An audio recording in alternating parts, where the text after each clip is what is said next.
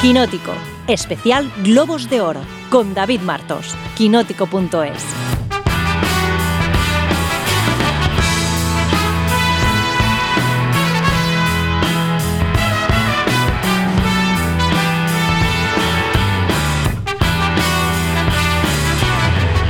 A ver, ¿qué tal se escucha? Hola, ¿qué tal? Buenas noches. Bienvenidas, bienvenidos a este no sé qué, no sé cómo llamarle, porque con lo de Twitter Spaces, como, no, como siempre estoy muy que no sé lo que es esto, pues, em, pues, eh, pues a este espacio, este espacio en las ondas hercianas. Em, yo no sé si hay alguien más del equipo de Quinótico que pueda por aquí ya ponerse a hablar y, explicarme qué es lo que estamos haciendo aquí en este, en este espacio. Em, Fernando, Iñaki, que os veo con el micro cerrado, dadle al botoncito y explicadme qué es esto. ¿Qué es esto? Ah, pero si eres tú el que nos ha llamado. Ah, ah. lo que es? no tengo ni idea de lo que es. Fernando de Luis Orueta, director de los Extras.es. Buenas noches, ¿cómo estás? Hola, pues muy bien, muy contento de estar aquí. No sé muy bien dónde estoy, pero muy bien. Bueno, es que esto es Twitter Spaces, que ya hemos explorado alguna vez, pero eh, básicamente es un espacio de audio que no es exactamente radio, pero se le parece, que no es un podcast, pero lo será, y en el que vamos a hacer una... Pero entonces es, claramente lo nuestro. esta cosa indefinida es claramente nosotros. Exactamente, claro, eh, somos nosotros. A ver, María Arias, que tiene el micro cerrado, dale ahí al botoncito, Maríajo, que, que quiero saludarte. Ahí, le he dado al botón. ahí estamos. Buenas noches, ¿cómo estás? Muy bien, y vosotros aquí con la legaña pegada. Con la legaña pegada porque esta noche es noche de Globos de Oro y es día de Quinótico. Eh, bueno, María Arias, a la que ya puedo presentar como redactora de Quinótico. Buenas noches. Buenas noches. Mira, eso sí que es un lujo y no lo asiático. Fue el que me sacas los colores. Hombre, es que yo soy fan. no se puede no ser fan de María José Arias. eso es así. Eso es, eso es, eh, es ley, es, mandamiento. A ver, que está Iñaki, está Iñaki Mayora con el micro cerrado. Iñaki Mayora, ábrete. Hola, buenas noches, ¿qué tal? Buenas noches. ¿Cómo tienes la legaña? ¿La tienes bien puesta? tienes mal puesta? ¿Cómo la tienes? Eh, digamos que ya empieza a aparecer.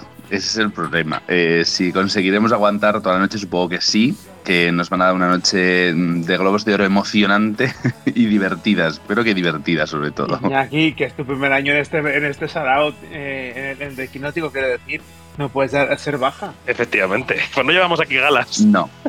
No voy a ser baja, no creo que sea, sea baja, lo he visto durante muchísimos años, así que no creo que sea baja pero va a ser una noche larga, posiblemente. Básicamente porque porque yo, o sea, yo tengo que estar tranquilo para poderme dormir cuando quiera, sabiendo que estás tú. Efectivamente. Yo me quedo, yo me quedo. Que dejas el, pabellón muy alto. A ver, espera, que, tengo aquí una solicitud. Es que, es que no sé cómo se usa esto, porque hay tantos botones. Soy un poco mi abuelo, pero no pasa nada. Agregar como hablante. A ver. Es que es, es que es impresionante. Daniel Mantilla ya puede hablar. Daniel Mantilla dice que puedes hablar, pero no te veo un micrófono al lado. Pero María Pérez sí está, ¿no? Hola. Hola, María. ¿Qué tal? ¿Cómo estás? Muy bien. Muy bien. Aquí. Bueno, me alegro mucho, en compañía, me alegro mucho de escucharte. En compañía con Fernando. Estáis en amor y compañía viendo la gala. En amor y compañía como siempre. Bueno, María Pérez, que va a estar muy pendiente de los vestidos y del, y del, estilo y del glamour y de sus cosis. De los trapitos. De los que salen por la alfombra. El mío no, pijama. Ay, sonáis como en estéreo, es como Pili Mili. Esas intimidades no se dicen, Fer. ¿Estáis en pijama? Qué maravilla, me encanta que la gente... Yo porque estoy, porque estoy en casa ajena. Claro, tú has sido, has sido invitada. Eh, Dani, Mantilla, buenas noches. Buenas, yo. Eh, este es mi primer Spaces, creo que se nota. Eh, pero ya estoy ¿En serio? Sí, sí, sí. Claro. También te puedo llamar redactor de Quinótico, o sea que ya te tienes apellido. Eh, ¿Cómo, te, ¿Cómo te sientes? Eh, puedes llamarme como quieras, eh, estoy en nómina, así que me puedes escoger el nombre. Soy tu esclavo. Exacto, así sí. Me, parece bien, me parece bien. Oye, eh, no hemos saludado al anfitrión de todo esto que está detrás de la cuenta de Quinótico, que es Luis Fernández. Luis, ¿estás por ahí? ¿Le puedes dar al botoncito? Muy buenas noches a todos. Aquí estamos. ¿Cómo, estás, Luis? Eh, pues aquí a, los mandos de Quinótico por, una noche y por un día. hacía muchas galas que no estábamos juntos en estas cosas, ¿eh? Pues, pues, hacía muchas galas que no veíamos unos globos, que no veíamos unos Oscars ya demasiados años desde que me quedé dormido en el sillón de Fer. O, o tuyo fue, no me acuerdo. Perdón, pero creo que fue en el mío. en, el tuyo, en aquella maldita gala de los Oscars. Efectivamente, en un piso de, Cham en piso de Chamberí. Exactamente, fue el tuyo y estábamos en, en ensoñación cuando ocurrió lo, lo, el, acontecimiento. Le Penemont. Sí. Eh, mm, Yanina Pérez Arias, si está escuchando eso, tiene que aceptar mi invitación para hablar, que tiene que estar por ahí en algún botón para que pueda hablar. Yanina, busca en tu teléfono que tendrás algún sitio para aceptar ser hablante. Abajo de eh, Oye, también está David Noriega, eh, que, es, que es familia quinótica. David, si quieres hablar y no estás dormido, pide hablar, pide la palabra que te la daremos. Bueno,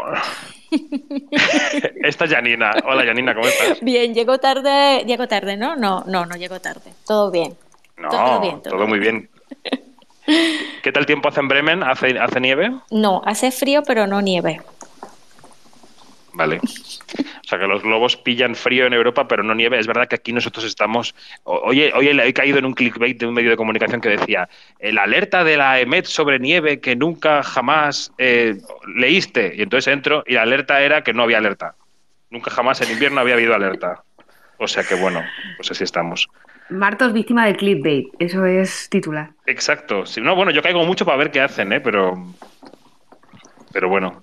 A ver, a ver, David Noriega, que ya le he puesto de hablante. ¿Cómo estás, David Noriega? Hola, chicos. Eh, muy bien. Yo me paso solo a saludaros y a desearos mucha suerte con, esta noche, porque si Fernando está en, pijama, no quiero deciros eh, cómo estoy yo, pero es casi con una manta por la barbilla. Bueno. Pero, pero, David, ¿no nos vas a contar cómo está el tráfico? ¿Cómo, perdón? Este, este, este, no es el David del tráfico, Fernando. Es que hay mucho David aquí no Ah, este, ah, este es Noriega. claro. Noriega, ¿cuánto tiempo sin verte? ¿Cómo te va Tenemos que hacer más quedadas. Tenemos que vernos más. Yo creo que el Quinótico 400, que pilla ya como por agosto, tenemos que vernos otra vez todos. Por favor. Bueno, Oye, Doriega, que, antes de que te vayas y te escondas debajo de tu manta, eh, ¿tú tienes alguna peli favorita del año así de las americanas que tú quieras que gane algo en los globos o ahora mismo no se te viene ninguna a la cabeza? No vas a hacer predicciones, David. bueno, alguna alguna peli que hayas visto últimamente que te haya gustado mucho, pues va, alguna cosa. Estoy, estoy, tengo muchos eh, deberes, tengo mucha tarea pendiente. Vale, lo dejo ahí. No voy a tirar más de la manta que la tienes encima hasta la barbilla. La, la próxima retransmisión te, te cuento. Venga, me quedo con la idea. Un beso enorme, David. Adiós, buenas noches. Bueno, para los que nos estéis escuchando y las que nos estéis escuchando aquí en Twitter Spaces, em, tenemos varias cosas que contaros antes de contaros cosas de los globos de oro, porque vamos a contaros muchas cosas de los globos de oro. Pero antes de nada, habrá gente que lo sepa, habrá gente que no, probablemente la mayoría de vosotros y vosotras lo sepáis, pero hoy hemos lanzado, bueno, hoy ya no, ayer, martes, en España, hemos lanzado un quinótico mejorado, renovado, recauchutado. Eh, tenéis que entrar a quinótico.es, primera con K y segunda con C, para bichear, para investigar todo lo que hemos estado haciendo durante los últimos meses. Y, aquí, pues Dani, Mariajo y Luis son redactores del proyecto y buena parte de los que están hablando también son colaboradores del proyecto. Y, no sé, Janina, ¿cómo has vivido desde Bremen el nacimiento de esta criatura? Cuéntanos. Muy emocionante, muy, muy emocionante. Bueno, ya sabes, ¿no? Que desde esta mañana, desde, desde súper temprano, te estoy fastidiando de qué emoción, qué emoción, qué emoción. totalmente, totalmente pues sí. Bueno, con pues mucha ilusión. Me alegro, me alegro de que lo hayas vivido así. Nosotros lo que queremos es, em, bueno, es que aquí hay dos carriles, ¿no? Está el carril de la página web en la que intentaremos hacer información, bueno, pues de la que creemos que hay que hacer y a veces se hace y a veces no pero tendremos también toda una vida en audio, porque Quinótico ha nacido del audio, y en la newsletter de mañana, o sea, de hoy, o sea, de dentro de seis horas y media, eh, os contaremos cómo es la estrategia en podcast de Quinótico, porque cambia un poco con respecto a lo que había hasta ahora. Em, habrá transmisiones especiales como esta, habrá otro tipo de programas que ya os contaremos luego, y bueno, pues os digo que permanezcáis atentos y atentas a lo que os contamos en la newsletter a la que también os podéis apuntar cuando registráis en Quinótico, o sea que todo queda en casa. Eh, vale, pues dicho esto, he hecho el prolegómeno de 10 minutos del, medio de comunicación. Eh, globos de oro. Yo, o sea, los que, los que llevamos eh, un tiempo siguiendo esto, yo había dicho hace tiempo que los globos de oro no se morían. Otra cosa es que el año que viene ya se mueran, pero de momento parece que no se mueren y que por lo menos un pie del agujero han sacado. Eh, Dani, ¿los globos llegan a la edición 80 con un pie fuera del agujero o es un espejismo? Eh, los globos de oro se juegan bastante hoy. Vamos a ver hasta qué punto eh, hay gente que no va a la ceremonia. Recordemos además que NBC ha dejado caer que pase lo que pase, esta va a ser la última ceremonia que retransmitan, al menos como parte de este acuerdo que tenían este año y que pusieron en barbecho la edición pasada después de los múltiples escándalos que en el fondo tampoco han quedado particularmente enterrados, porque lo que ha hecho la organización ha sido básicamente invitar a 100 personas más a las cuales les da derecho de voto, pero no se llevan dinerito, que es una parte del, problema de, los globos de oro, que es una organización que genera muchísimo dinero y con tácticas muy marrulleras y durante los últimos meses ha habido como mucho debate en la industria sobre si debían volver, no debían volver. Al final han vuelto porque a la propia temporada de premios le viene bien. Es un, es un evento que por A o por B em, tiene calado, eh, iba a decir cultural, pero no es cultural, pero sí es un nombre, es una marca conocida y es algo que no pueden decir los Critic Choice por mucho que se estén arrastrando desde hace años y hayan renunciado a todo tipo de personalidad, a veces, eh, por eh, parecerse a los Oscar. Eh, los globos de oro siguen siendo los globos de oro, pero lo vamos a ver qué pasa esta noche con Brenda Fraser, con Tom Cruise, que mm, uno no está nominado y el otro ha dicho que no va a venir. Porque recordemos que Tom Cruise, eh, que él tiene que ser el niño del bautizo, la mujer, la novia en la boda y mm, muerto en el, entierro. en el entierro, dijo que él devolvía los tres globos de oro porque esto eh, que había hecho los globos de oro estaba muy mal. Este, este postureo hollywoodiense que se ha aplicado en muchas cosas, lo hemos visto también los últimos años en el Me Too, pues también ha saltado a los globos de oro, cómo no. Bueno, eh, Fernando de Luis Orueta, que, mm, también se estrenaba en Quinótico este martes con una columna, eh, lo hacía en torno a la palabra antesala. Y bueno, retomando ese hilo y, también lo que decía Dani, ¿tú cómo ves que llegan estos globos a la noche de hoy, Fer? Hombre, como decía Dani, es, desde luego es una prueba de fuego para los globos de oro, en el sentido de que, claro, eh, tienen la oportunidad de no sé de recuperar, pero por lo menos de defender su posición, ¿no? Como antesala de los Oscars, esa palabra tan horrorosa que siempre utilizamos porque probablemente sea muy muy muy precisa. Totalmente, claro. Nos, horroriza, pero es, es, adecuada. Entonces, lo que pasa es que, claro, aquí está todo un poco en solfa, que esto no, es, no, lo, he contado en la columna de hoy, pero se contará en otra columna, ¿no? O sea, está un poco en solfa la propia existencia de todo este organigrama de premios, ¿no? O sea, al final los Oscars también hacen una crisis tremenda, que no terminan tampoco de terminar de superar, etcétera, ¿no? Entonces, no solamente están, está, están los globos de oro defendiendo lo suyo, sino en general todo el sistema. Pero bueno, en todo caso, eh, los globos de oro es verdad que, es difícil de hundirles porque obviamente esta edición número 80, o sea, claro, hay que luchar contra mucho, mucho bagaje, que eso es un gran eh, aliciente para esta marca, eh, tienen marca eh, reconocida por, por, todo el público, que eso es algo muy importante, y luego que tiene una cosa que, los Globos de Oro les han funcionado muy bien, que es que tiene una mucha conexión con el público. O sea, esta parte mm. petarda que nos ha hecho tanta risa en los años anteriores, claro, nos ha permitido tener mucho calado, ¿no? O sea, nominar a las estrellonas de Hollywood allá por lo que hicieran, sin importar si estuviera bien o mal, siempre nos hemos reído de las de nominaciones de Tourist de Johnny Depp y Angelina y tal y cual. No, pero de infasto recuerdo. De infasto recuerdo, pero bueno, que eso lo ha hecho 50.000 veces y, entonces ese, esa pegada con el público te ha posicionado en, un lugar de, grandísima eh, notoriedad pública, ¿no? Que su crisis del año pasado pues probablemente no ha hundido. O sea, la gente, bueno, te preguntas a la gente no aficionada al mundo del cine y probablemente no tengan idea de lo que estemos hablando cuando hablamos de la crisis del Globo de Oro. Y, entonces, bueno, ahí tienen su, su papel. Eh, si va a seguir siendo o no, pues lo veremos, porque, porque ya digo, no solamente está en crisis su, su lugar, sino un poco en general toda esta historia de los premios de cine.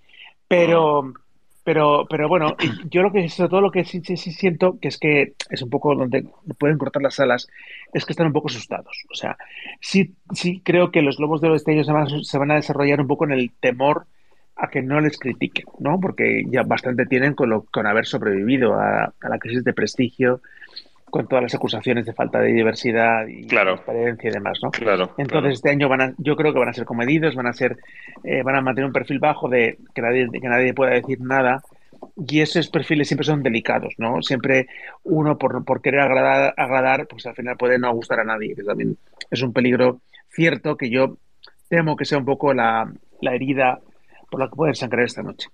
Mm. Eh, en, el observatorio hemos hablado muchas veces, Janina, con Alejandra también, de, de, un poco cómo ha sido el proceso ¿no? de criba de los globos de oro, cómo han intentado reformarse, cómo han intentado cambiar las filas, cómo han intentado reclutar a gente. ¿Tú crees que eso lo han logrado? ¿Que han logrado cambiar la membresía? ¿Que han logrado cambiar el perfil del votante? No sé, ¿cómo lo ves? Yo lo que creo, a ver, es que lo que han hecho es una, una especie de latonería y pintura. Eh, eh, esto quiere decir que, han puesto la fachada bastante bonita, pero un saneamiento de las bases de por dentro, por las entrañas, no lo han hecho. Y eso no es que lo suponga yo, hay fuentes este, de colegas nuestros que están en Los Ángeles directamente allí y saben de lo que hablan y pues, nosotros tenemos nuestros grupos secretos de periodistas que parecemos una mafia siciliana y que me perdonen los sicilianos, saluditos, pero, pero de verdad, o sea, es eso. Eh, ahora, ¿cuánto le va a durar eh, la latonería y pintura? Eso está por verse, ¿no? Tengo mucha curiosidad por ver mm, cómo va a ser el futuro y cómo va a ser esta noche, sobre todo, ¿no? Mm. Em, Mariajo, tú no sé si eres muy tú eres muy seguidora de las series, evidentemente de la información televisiva. No sé si eres tan amiga de las galas de premios. No sé qué opinión te, merecen estas celebraciones.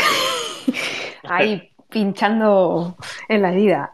Yo reconozco que no, soy muy fan de las galas de, premios. Os, escucho con, atención a los, a los que sabéis tanto y sois capaces de sacarle tanto, tanto jugo. Yo creo que mi desafección con este tipo de premios suele ser porque vosotros muchas veces decís, no, esta serie es como la serie de Mariajo o la película de Mariajo, ¿no? Por el, por el tema de que me gustan mucho pues, la ciencia ficción, la fantasía, los superhéroes. Entonces, como al final, eh, muchas de las pelis que nominan, pues, por mucho que me gusten, igual no son las de mi palo, pues igual esa desconexión que siento yo también es un poco la desconexión que siente a veces el, el público y que en los Globos de Oro, como decía Fer, intentan eh, solventar o recortar con nominaciones como de Turis o este año Wednesday, por ejemplo, miércoles, que no sabemos muy bien qué hace ahí nominada una serie como, como miércoles. Bueno, yo te diría que, que, la serie... Que las... ¿Te imaginas? Totalmente. Vamos, a los Oscars, a los les flipa premiar a una eh, joven actriz y además a una serie en su primera temporada. Y es que el, el mundo está paralizado por miércoles y sobre todo por el baile eh, y la canción de Lady Gaga que no aparece en la serie. Yo solo he visto un episodio y dije, esto no es para mí. Pero... A mí, Dani, de todos modos, me parece que, no se puede comparar de Tourist con, con Wednesday. Es decir, Wednesday me parece un, un, símbolo de que los globos de oro miran a lo que le gusta a los jóvenes, que ven Netflix sin parar. Y de Turista parece una petardada de queremos que venga Angelina a la gala. Quiero decir que no tiene nada que ver, creo yo.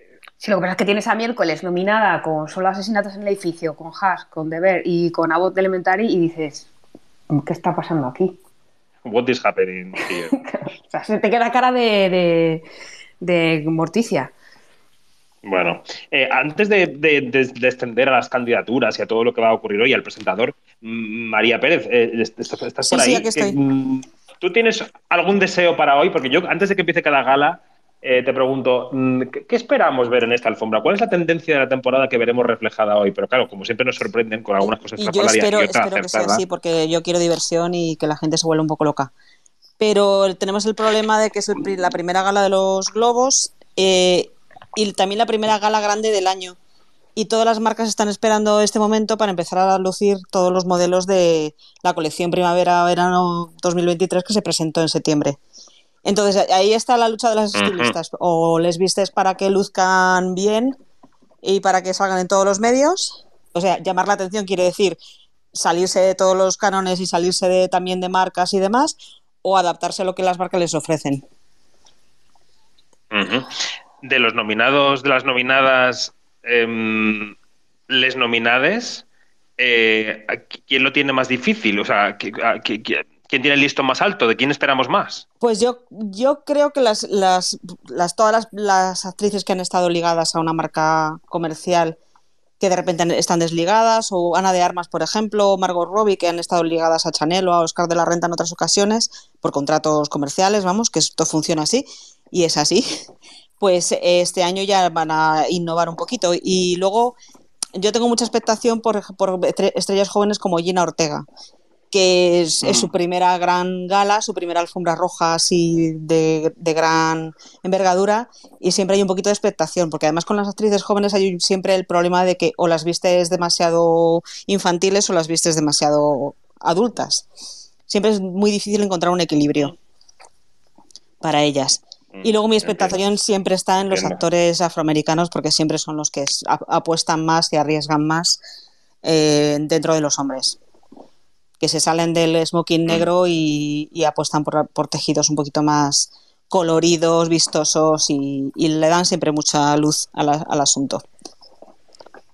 Y lo que estoy viendo también es que se está estrenando mucho el, maquillaje masculino. No sé si estás de acuerdo conmigo.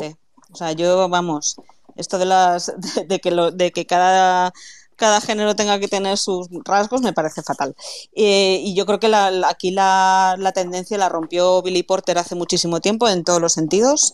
A mí, es un hombre que me encanta como, como viste, me encanta que siempre además se sale de todos los, de todos los esquemas y siempre quiero verle porque es un espectáculo.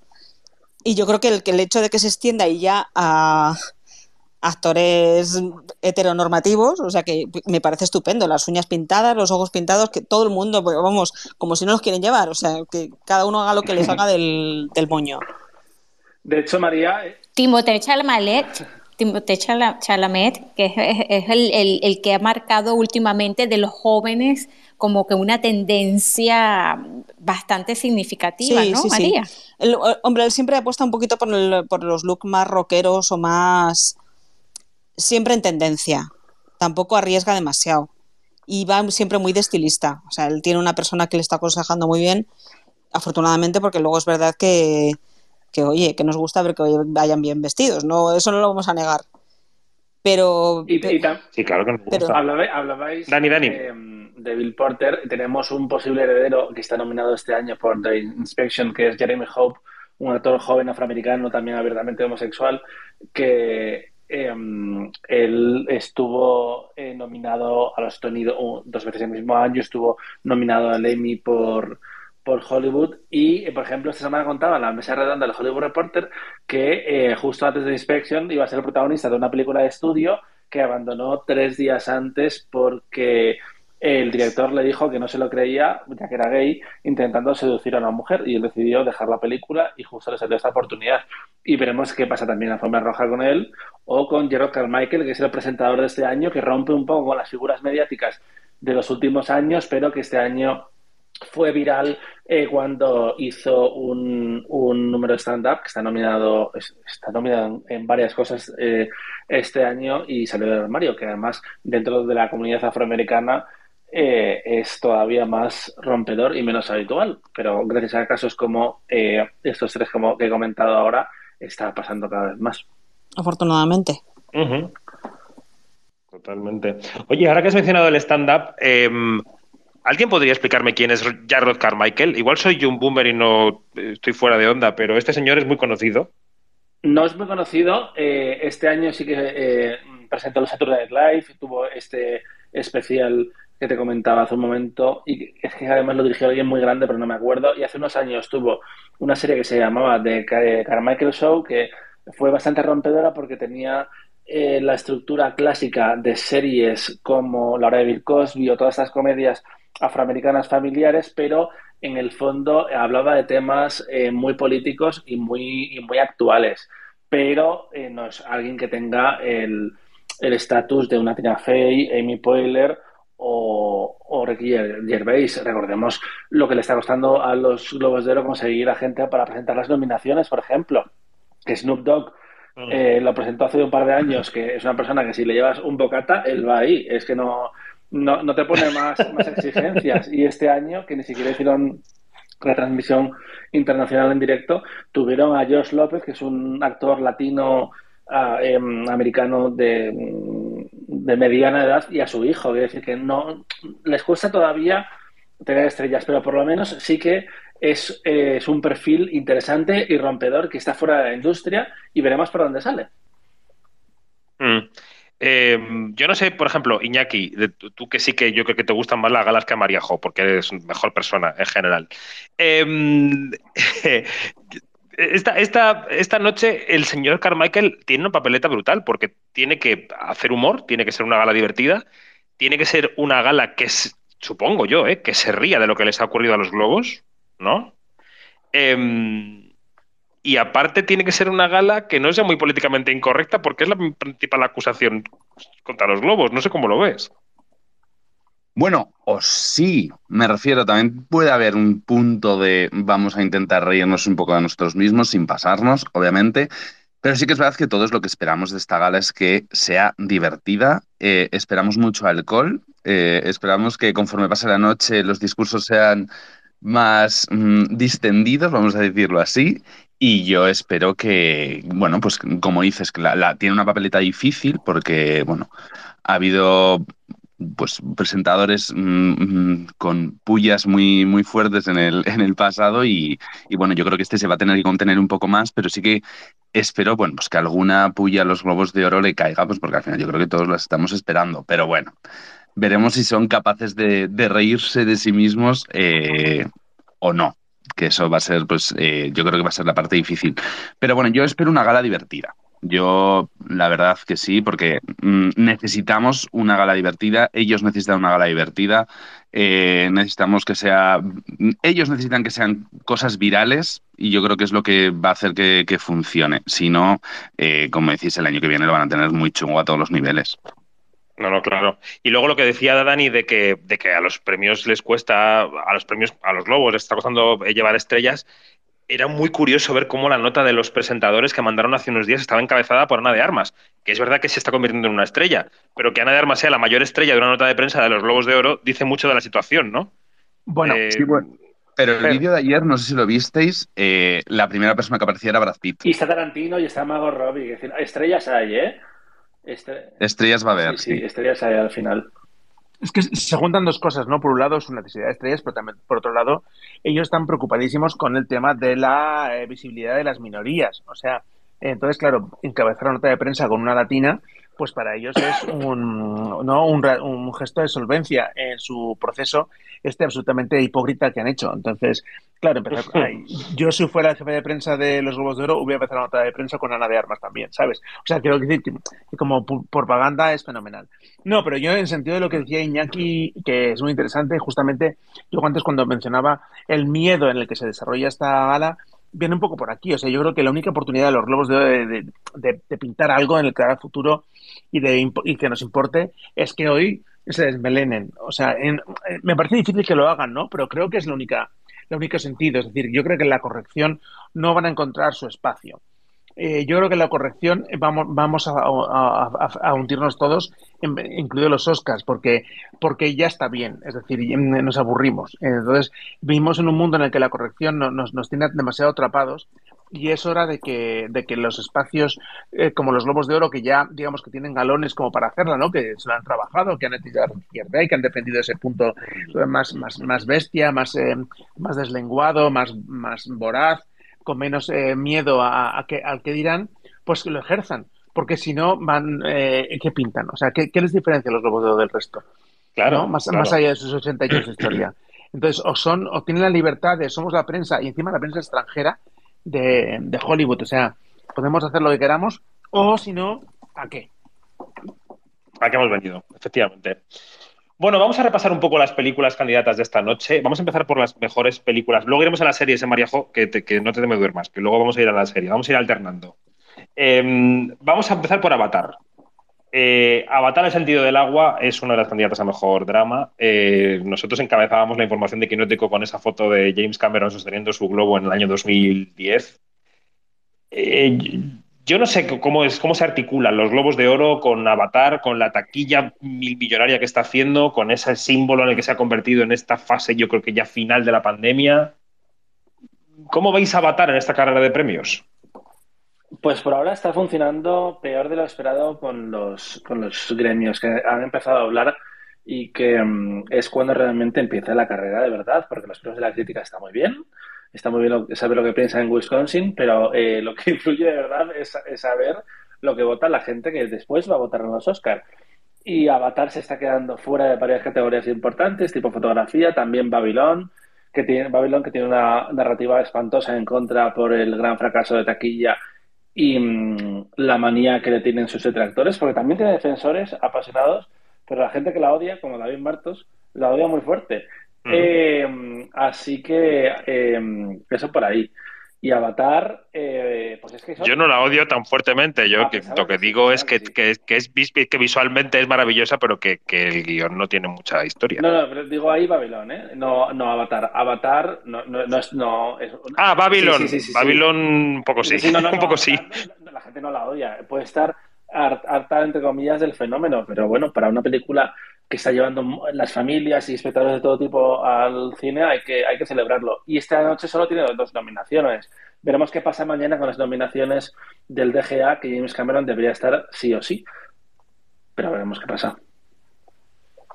No sé los demás cómo veis el fenómeno Avatar. Eh, ¿Quiénes habéis visto? ¿Qué os parece? Mariajo, María, no sé si lo habéis visto, Yanina, ¿qué? Mm. O sea, yo creo que Avatar lo que le pasa a Avatar es que tiene una cosa buena y una cosa mala. La buena es que da lo que promete. La mala es que da lo que promete. Quiero decir que, eh, claro, es que es lo que pasa, ¿no? Ya la hemos visto. Ya la hemos visto. O sea, ¿cuál es la novedad? O sea, nos hemos metido en el cine diez años después y hemos visto la misma película. Probablemente si la viéramos una de al lado de la otra, pues esta tiene los efectos mejores y más lustrosos. Pero es que ya la hemos visto. O sea, no, no, no, hemos descubierto nada con Avatar 2, eh, como se llama, el, el, camino del agua, como se llama en castellano, el sentido del agua. Sentido. Y encima, y encima eh, con los subtítulos también puestos que están, pues nos, nos realzan que, que los diálogos son imposibles, mm, escritos por un, por un adolescente de 15, con 15 años con granos, y que, y que no hemos, y que, quiero decir que lo hace muy bonito y muy hortera y muy bien. Pero ya está, o sea, la película ya la, hemos visto. No nos interesa especialmente. Entonces, ¿qué pasa? Pues que ahora llega el momento de poner el voto en una papeleta y entonces uno dice, ah, caramba, pues sí, la gente está viendo en el cine y tal, pero a mí personalmente, votante, ¿me interesa esta película? Pues no. Entonces, pues, pues entonces eh, yo, lo veo complicado. O sea, yo, yo, yo me parece normal que entrara muy fuerte. Eh, porque también el cine, eh, la industria del cine necesita un, ¿no? esta bocanada de, de, esperanza que supone una película que funciona en taquilla. Pero luego ya no pasan dos semanas o tres y dices, bueno, vale, ¿y ahora qué hago? Esta es la película, este es el cine que yo quiero para, para el futuro, ¿no? Esto eh, quiero hacer muchos avatares en la vida, ¿no? Yo como industria del cine y votante, pues probablemente no. Entonces, bueno, pues eh, ahí es cuando entran otros, otros factores en juego. Y ahí es donde yo creo que esta, este año la carrera es súper abierta. O sea, este año es, una, es un año muy interesante en el que eh, estamos a, ¿Cuántos de enero? 12. Y puede pasar cualquier cosa ahora mismo. No, no tenemos claro que, cómo, va, cómo están los temas. De verdad, de la buena, hay títulos, pero. Bueno, y recordemos, Fer, que, el año pasado, a estas alturas de la película, no se hablaba en absoluto de Coda como eh, candidata a mejor película. Eh, tienes, tienes toda la razón, no existía. pero el año pasado también. Sí. Pero llevamos dos años, llevamos dos años en que la, bueno, carrera de premios ha sido una cosa un poco, un poco de broma en el sentido de que, de, que no hemos tenido estrenos. sí, era más, era más testimonial. El año de Nomadland claro. Eh, se decidió, era una gran película, se decidió que iba a ganar Nomadland y ya está, en plan de, bueno, veremos qué pasa con los actores y, demás. Pero el año pasado, por ejemplo, El Poder del Perro, que era una gran película y ganó el, el Oscar al Mejor Director, dirección, directora en este caso otra vez, eh, claro, si no era una película de Oscar en absoluto, El Poder del Perro es una antipeli de Oscar a mejor película. ¿Y qué pasó? Absolutamente. Ganó lo que mm, una peli mucho más tradicional y más eh, para el mm, voto preferencial. Sí que hemos tenido muchas muchas películas de este tipo, o sea, eh, Paseando a Miss Daisy, eh, Green Book, o sea, películas como Coda que han ganado los que mejor película, Gente Corriente, o sea, películas que son absolutamente solventes, ¿no? Pero películas que a lo largo de las últimas décadas, pues puntualmente en su año, pues han ganado. ¿no? Y son cosas circunstanciales que pasan. ¿Has dicho Coda, Fernando? ¿Coda has dicho? Perdón, que no, te he oído. No, es que no, ah, me acuerdo de ella. Eh, la había olvidado. Coda hay una película que se llama Coda. Eh, entonces, bueno, da igual. Quiero decir que, que da igual, que nadie, que nadie, que, que, ya, que nadie se acuerda de Coda. Lo que quiero decir con esto, sí, sí. No, no, no, que mientras habláis de estos temas, acaba de llegar eh, Jamie Lee Curtis a la alfombra roja de los Golden Globes, vestida completamente de negro, con una especie de, puntilla encima de los hombros, María Pérez. Mm, no sé si la has visto, pero no sé si has visto algo más. Bueno, mm, sí. ¿Podemos desempolvar ya la expresión de vestida de ganadora o no? No, no han llegado las que, las que irán vestidas de ganadora. Eh, no, no he visto nada que me llame excesivamente la atención. Hay mucho Hollywood clásico, eh, mucha lentejuela, como ya se preveía alguna que sea vestido de fucsia cuando ya es el color de la temporada pasada, por favor. Y Heidi Klum, por ejemplo, que va de cabaretera. Espera un momento, espera un momento, espera un momento. O sea, fucsia estuvo de moda el año pasado. no sé si me sorprende más que se haya puesto de moda el año pasado o que ya no lo esté. O sea, quiero decir que. Ah, Ahora los colores que vienen son más, son más pastel de cara a la primavera y el azul cobalto, que por lo visto va a ser el color que, más va a reinar en, en toda la temporada. Pero el fucsia ya es pasado. No sé cómo se atreven. Bien. ¿Dónde podemos ver los looks de la fama roja ahora mismo, chicos? Yo lo he visto en unos tweets que está poniendo Variety con los con vídeos de los posados en Twitter. Muy bien. También eh, hay, que, hay que decir que se apareció ya James Cameron con una corbata azul avatar. Hombre, a ver. Madre mía. Madre mía, cuadro. Hay que, hay que recordar que Variety este año es el patrocinador del pre-show de los de los Globos de Oro y se ah, cierto. directo por la web de Variety. Cierto, cierto, efectivamente. Em, ahora que hemos mencionado a Jamie Lee Curtis, eh, y antes de pasar a las series que quiero pasar enseguida, todo a la vez en todas partes.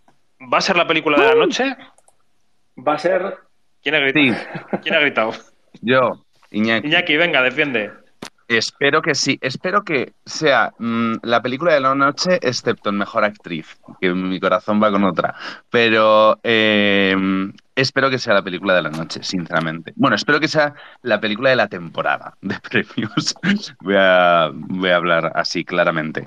Creo que tanto en mejor película comedia o musical, recordemos que está en esa categoría, como en mejor dirección, espero que se lo lleve, lleve se lo lleven ellos y lo que todo parece, porque la crítica se lo está dando todo, es a, a que Hui Kwan, que es el actor secundario, que se lo está llevando todo. Por lo cual, yo creo que hoy parte como favorito. Eso es ¿No? También, el mejor actor secundario. Que, que han creado realmente los premios de la crítica, le han dado todos los premios salvo dos. Y Brendan Gleeson, que parecía el clásico secundario de toda la vida, que de repente le dan el papel adecuado, sí, la película adecuada, se han olvidado de él y es que eh, el actor de todas las partes lleva 30 años sin trabajar, además está haciendo una campaña fantástica. Y me sorprende que se está a favor de la peli Iñaki y no quieres que gane eh, Michelle Yeoh. Es que tengo un amor demasiado profundo por Kate Blanchett, entonces es una cosa con la que, contra la que no se puede luchar. Sin haber visto Tar, si quieres. no, no, ella, es una cosa contra la que no puedo luchar. Pero es que este es el papel de la vida de Michelle Yeoh realmente. Sería un premio muy bonito también. A ver, realmente sería un premio muy bonito. Si no me equivoco, es la, mm, la primera asiática, creo que no, pero. Eh, la segunda. De los últimos años, obviamente sí, en mejor actriz. Eh, de cara a los Oscars, sobre todo. Tiene 60 años, me refiero que yo creo que ya es el momento de, de dárselo. Tiene muchísimo cine a sus espaldas desde el 97 que pisó Hollywood, si no me equivoco, en James Bond. Y, a ver, es un papelón y yo soy, estoy, estaría súper a favor, pero sí que es verdad, bueno, pues que Kate Blanchett me, me arrastra. Bueno, eh, David, porfa. Sí, Luis. necesito intervenir porque a mí me está pareciendo un poco feo que en la temporada de premios se esté reconociendo a, a la rareza que es un poco toda la vez en todas partes, pero no se esté reconociendo en, en ningún momento, más allá de la nominación, a Michelle Yeoh. Me parece que ella es la que ha arrastrado a la película a donde está ahora mismo, porque lleva, desde que se estrenó la película, bastante a principios de año, con una campaña incansable. Es ella la que en algún momento merecería también un reconocimiento y se está llevando todo el, actor secundario, que está estupendo también, pero a mí me está extrañando el que no haya un poco más de variedad a la hora de premiar a las actrices. que Blanchett está arrasando, que me parece lógico, todos sabemos que es una actriz increíble, pero sí que Michelle Yeoh eh, se merecía un poco ese empujoncito final de pelear un poco más por la, por la estatuilla. Porque parece que en actriz tenemos la carrera cerrada ya con dos meses eh, para los Oscars. Yo no creo que esté tan cerrada. ¿eh? ¿Quién ha hablado? No creo que esté cerrada. ¿eh? Luis, Luis, Fernández, Janina. Luis, eres de mi equipo. Oye, Luis, yo, también, yo también creo, Luis, que Michelle Yeoh tiene que ganar esta noche. Eso, y por, por todo, por todo, por todo. Porque eh, por, por esta película, por todo lo que ha hecho, se nota que soy muy fan, ¿no? o sea, tiene que ganar. Bueno, esta noche sí, esta noche va a ganarlo porque eh, está en actriz de comedia y musical y que Blanchett está en drama. Claro, eso se iba a decir que están en categorías diferentes. Claro, esta noche no va a haber problemas, ¿verdad? El problema va a ser a partir de mañana. Oye, Luis, antes de que te desaparezcas de nuevo en el bar de las redes, tú que estás al mando de ellas, vamos a contar que hemos superado los 5.000 seguidores esta noche, ¿no? Eh, ahí, ahí, estamos. Eh, 5.014, ya vamos holgaditos ya. Eh, así que nada, animamos a, que sigan ahí apuntándose y sobre todo que, que, vayan a nuestra web y se apunten a nuestra newsletter para estar al, al día de todo lo que está pasando y mañana tener la mejor cobertura de los globos de oro posible. qué, bien te has, qué, bien te has, sorprendido, Luis Fernández, así, me gusta. Oye, vamos con las series, venga, vamos con los dramas. María José Arias ha situado en su análisis de Quinótico.es como mejor drama del año Better Call Saul. Quiero una defensa por tu parte, María José. Pero necesita defensa Better Call Saul a estas alturas. Para mí no, pero tú tienes que hacerla. yo creo que, por, a ver, el problema que tiene Better Call Saul es que la han ignorado mucho y muy fuerte en temporadas anteriores y que, bueno, tiene rivales que están muy bien colocadas y que pueden gustar mucho los Globos de Oro. Aparte de que yo tengo debilidad por Severance, por separación, que creo que fue una de las mejores series del año pasado. Pero en este caso mi corazón va con Better Call Saul porque es la última oportunidad que nos queda para, para premiarla y porque yo creo que ha demostrado que, y igual aquí me estoy metiendo en un charco tremendo, que ha conseguido superar eh, en calidad a, la serie madre, que es Breaking Bad. a mí Better Call Saul me parece una serie redonda, con un viaje tremendo que hace el personaje de, Jimmy McGill hasta que, se, hasta que se convierte en Saul Goodman y luego esa, esa Kim Wessler que es maravillosa. Entonces yo creo que es una serie que, se merece el reconocimiento porque además, más allá de todo, todo el, cuidado que se pone en el guion, el desarrollo de los personajes, eh, el nivel interpretativo que creo que es increíble, a nivel estético es una serie que está también muy cuidada y que tiene unos planos imposibles que, o sea, que se, merece todo. O sea, no sé qué más puedo decir. Para convencerte a ti sé que no, porque no, no, no. Eh, no hace falta convencerte. Creo que es de las pocas series que nos ponen en. Puede ser. Andor también, ¿eh? Andor, también. Eh, es que estaba pensando, mientras hablabas en mi amor por Ria Seahorn, la actriz de la serie, que me parece fantástica y que esta temporada brilla, pero a la vez me estaba yo enamorando en mi pantalla de Barry Keoghan, que acaba de llegar a la ceremonia vestido de pastel. Entonces estaba entre Ria y Barry enamorándome por todas partes. Está vestido de pastel porque María Pérez es una visionaria y entonces es un pastel así aguamarinoso verde azulado. No sé cómo No lo he visto, no te puedo decir. Eh, bueno, pues búscalo. A ver, lleva un, lleva un look también un poco irlandés de hace 100 años, o sea, que está un poco con su película. Yo creo que se ha quedado enganchado en ese rodaje. Va de, de, azul, azul, casi bebé. Eh, muy bien, muy bien. Total, me gusta, me gusta. Porque es, es, total look, o sea, hasta la, hasta la corbata, hasta la pajarita la lleva de ese mismo color y la camisa. Muy bien, todo estupendo. Hemos coincidido. Nuestro diseñador, Jesús Román, que está ahí entre las sombras, dice que te felicite, Mariajo, por haber mencionado Severance, separación de Apple TV Plus. ¿Tiene aquí eh, defensores y defensoras Severance de Apple, TV Plus? ¿Lo habéis, visto? Fue mi serie número uno del año pasado, la verdad. Es que es maravillosa también. Es maravillosa. Lo que pasa es que, lo que, pasa es que quedan más oportunidades, ¿no? Para, para premiarla. Eh, mm. Y sí. sí. Bueno, que, quedan, más, oportunidades, pero como decía Dani Mantilla hace un ratito, muy bien dicho, a los Globos de Oro les flipa las primeras temporadas. Totalmente. Esto es una, esto es una máxima de los Globos de Oro. Entonces, eh, perder la, oportunidad de primera temporada de los Globos de Oro siempre es peligroso. Es, eh, muy difícil que te, que, te, premien por la culminación. Aquí premian por el, por el arranque. O al, menos históricamente era así. No sé si después de la crisis van a... Claro, la reforma puede haber cambiado cosas, efectivamente. Pero hasta ahora es verdad que lo que se premia aquí era siempre lo nuevo. Y es muy difícil mm. que una serie esté nominada a todas sus temporadas. Que eso en los Emmy, por ejemplo, si los entras por el ojo, pasa en los Globos de Oro. Eh, mm, creo que las puedes contar con los dedos de las manos y los pies que hayan estado nominadas cada año.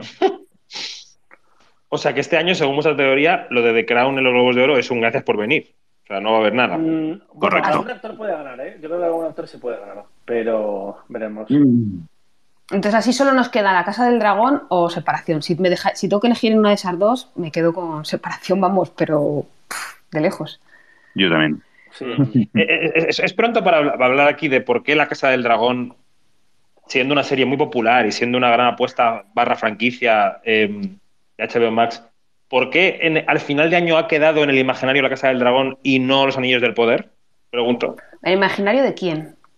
¿Del mundo? no sé. En, todos, eh, Manejo. realmente... Yo soy fan de los anillos, eh, pero quiero decir que no sé. Sí, sí, sí, le ha, ganado la, le ha ganado la batalla. Sí, sí, soy consciente de, de ello. ¿Por qué te ríes, Iñaki? Pues porque yo no soy de, ese equipo, yo soy de los de los anillos del poder. No, sí, yo también, por eso.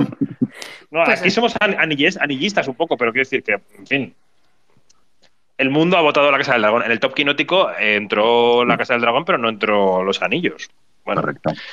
Cada uno con sus cosas. Mejor serie comedia. Sí, este, Dani. Este año tenemos eh, nominada eh, no, nominada a Emma. No, espera, Emma Corrin, no, Emma Corrin fue el año pasado. Emma Darcy. Mm, ay.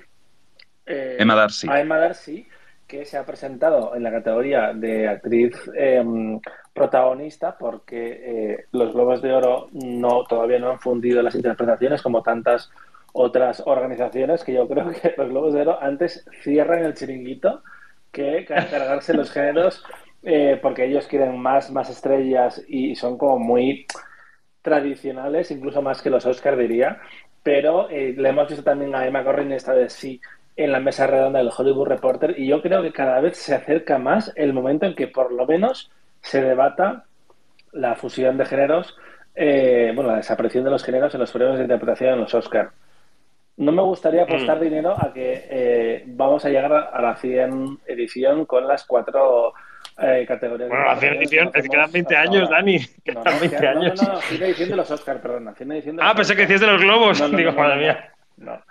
Eh, a mí lo que pasa dentro de 20 años me da exactamente igual. Es como la, la noticia de la peli de Linklater que han cambiado a, a la actora Blake Jenner por eh, Paul Mescal y la gente está, wow, sí, genial. Es como, dentro de 20 años, eh, es que no todos quiero, calvos. no quiero pensar en eso. yo ya estoy. Todos, todos calvos. Bueno, yo también un poco, pero estamos todos igual. No quiero pensar en eso. Es como, me da exactamente igual la película, por mucho que yo sé que hacer eh, le vuelve loco a Sondheim, pero yo es que no tengo prisa por verla. Oye, que mmm, mejor comedia musical en serie. La favorita de Mariajo fue De Ver, y aquí volvemos a coincidir, Mariajo. Me estoy preocupando, ¿eh? Que conste que no es que esté haciendo la pelota al jefe. Similar minds think alike, ya lo sabes. Creo que era así esa mierda, ¿no? Muy bien. Defendamos, defendamos el oso, defendamos el oso. Es que es otra, de, yo es que creo que es otra de las series. Decía antes Dani que en su lista de lo mejor del año había ido separación, creo, si no le, he oído mal. Yo, yo en la mía de las internacionales estaban Andor, separación y Deber. O sea, creo que son, el, para mí, son el podio de, las mejores series internacionales del año. Y me sorprendió muchísimo porque es una serie que te lees la sinopsis, ¿no? Y dices, bueno, vale, pues sí, pues un tipo que es un cocinero de éxito y de repente hay una muerte en la familia y tiene que ir, volver a, a Chicago a ocuparse de un negocio de bocatas familiares. Vale, pues bien, pero es que la serie, aparte, son capítulos cortos de una media hora, es brutal en cuanto a ritmo eh, ¿Y en cuanto a ansiedad? Y en cuanto, yo, siempre he dicho, para mí la serie aborda el tema de la ansiedad y del estrés de una manera brutal en televisión. Creo que es un acercamiento a un problema muy serio, de, una perspectiva muy, ¿cómo decirlo? Muy inteligente y que Espera, Mariajo, espera, Mariajo, ahora, ahora sigues. Es que quiero decirle a María Pérez que tú, María Pérez, cuando llegue Jeremy Ellen White, tú no, me avisas. No, sé si voy a ser capaz. nada más. Tú me avisas para suspirar un poco. Podemos suspirar a la vez si quieres. Suspiráis a casa todos y me quedo con él. Sigue, Marejo.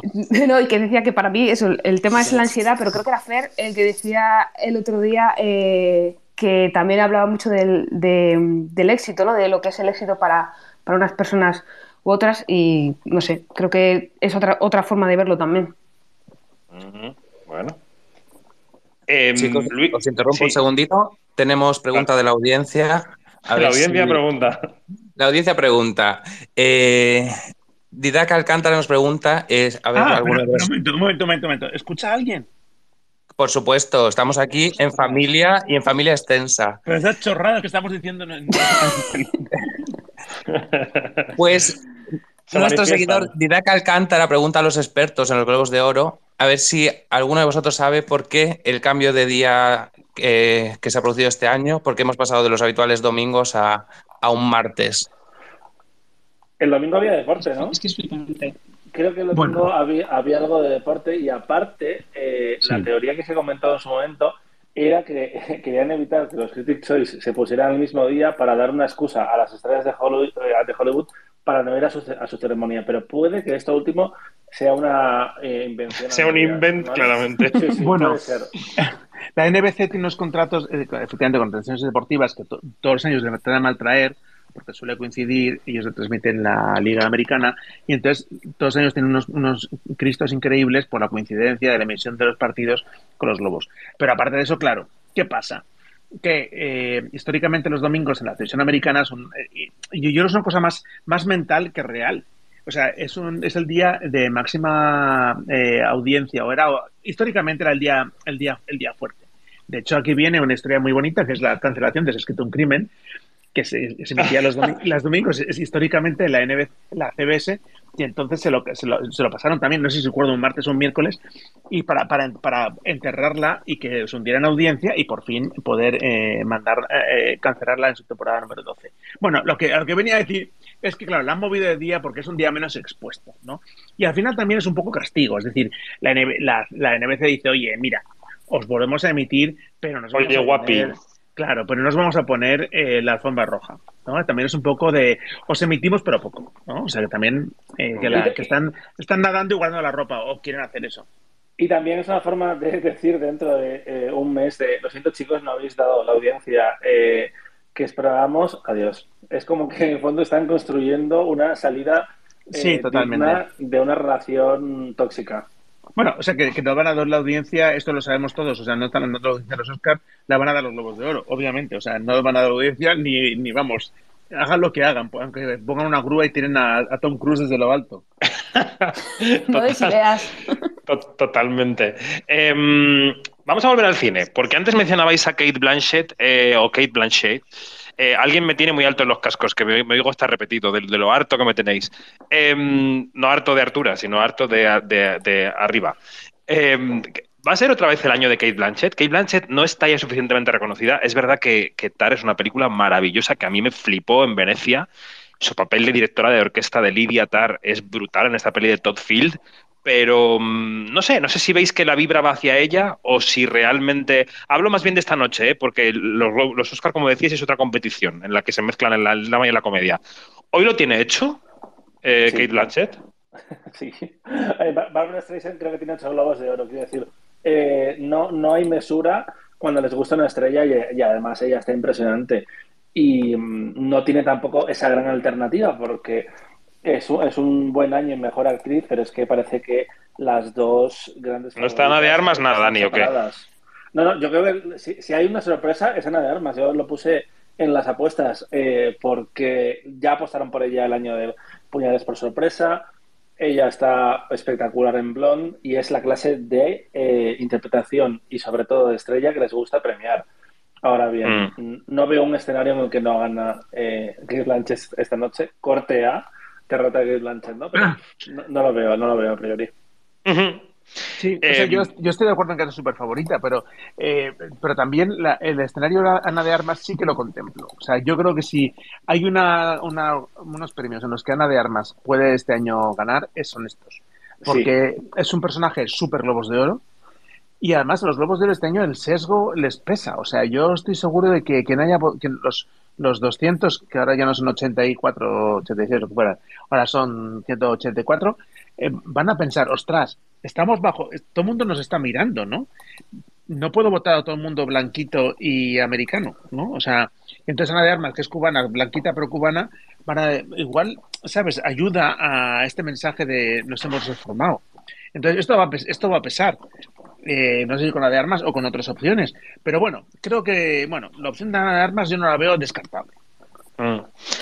Yo tengo que decir que viendo esa terna de actrices de drama en Los Globos de Oro, me da pena que los, los Fableman, que es, una película que me ha súper encantado, sé que no todo el mundo la ha visto, ¿eh?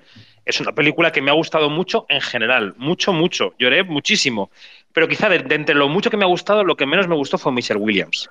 No sé si Dani, que la ha visto también, no sé quién la ha visto más aquí, pero. Mm, a ver, Michelle Williams está pasadísima en la película, pero yo creo que está deliciosamente pasadísima. Porque, e, e, es eso justo, es ese punto, efectivamente, sí. La, mujer de Spielberg tenía que estar, la madre de Spielberg tenía que estar un, poquito cucú. Cucú. Eh, y además, recordemos que Spielberg ha contado que él eh, decidió que tenía que ser Michelle Williams el que, la que hiciera de su madre cuando vio eh, y Verdón, que ya estaba impresionante y que probablemente sea la mejor interpretación de su carrera.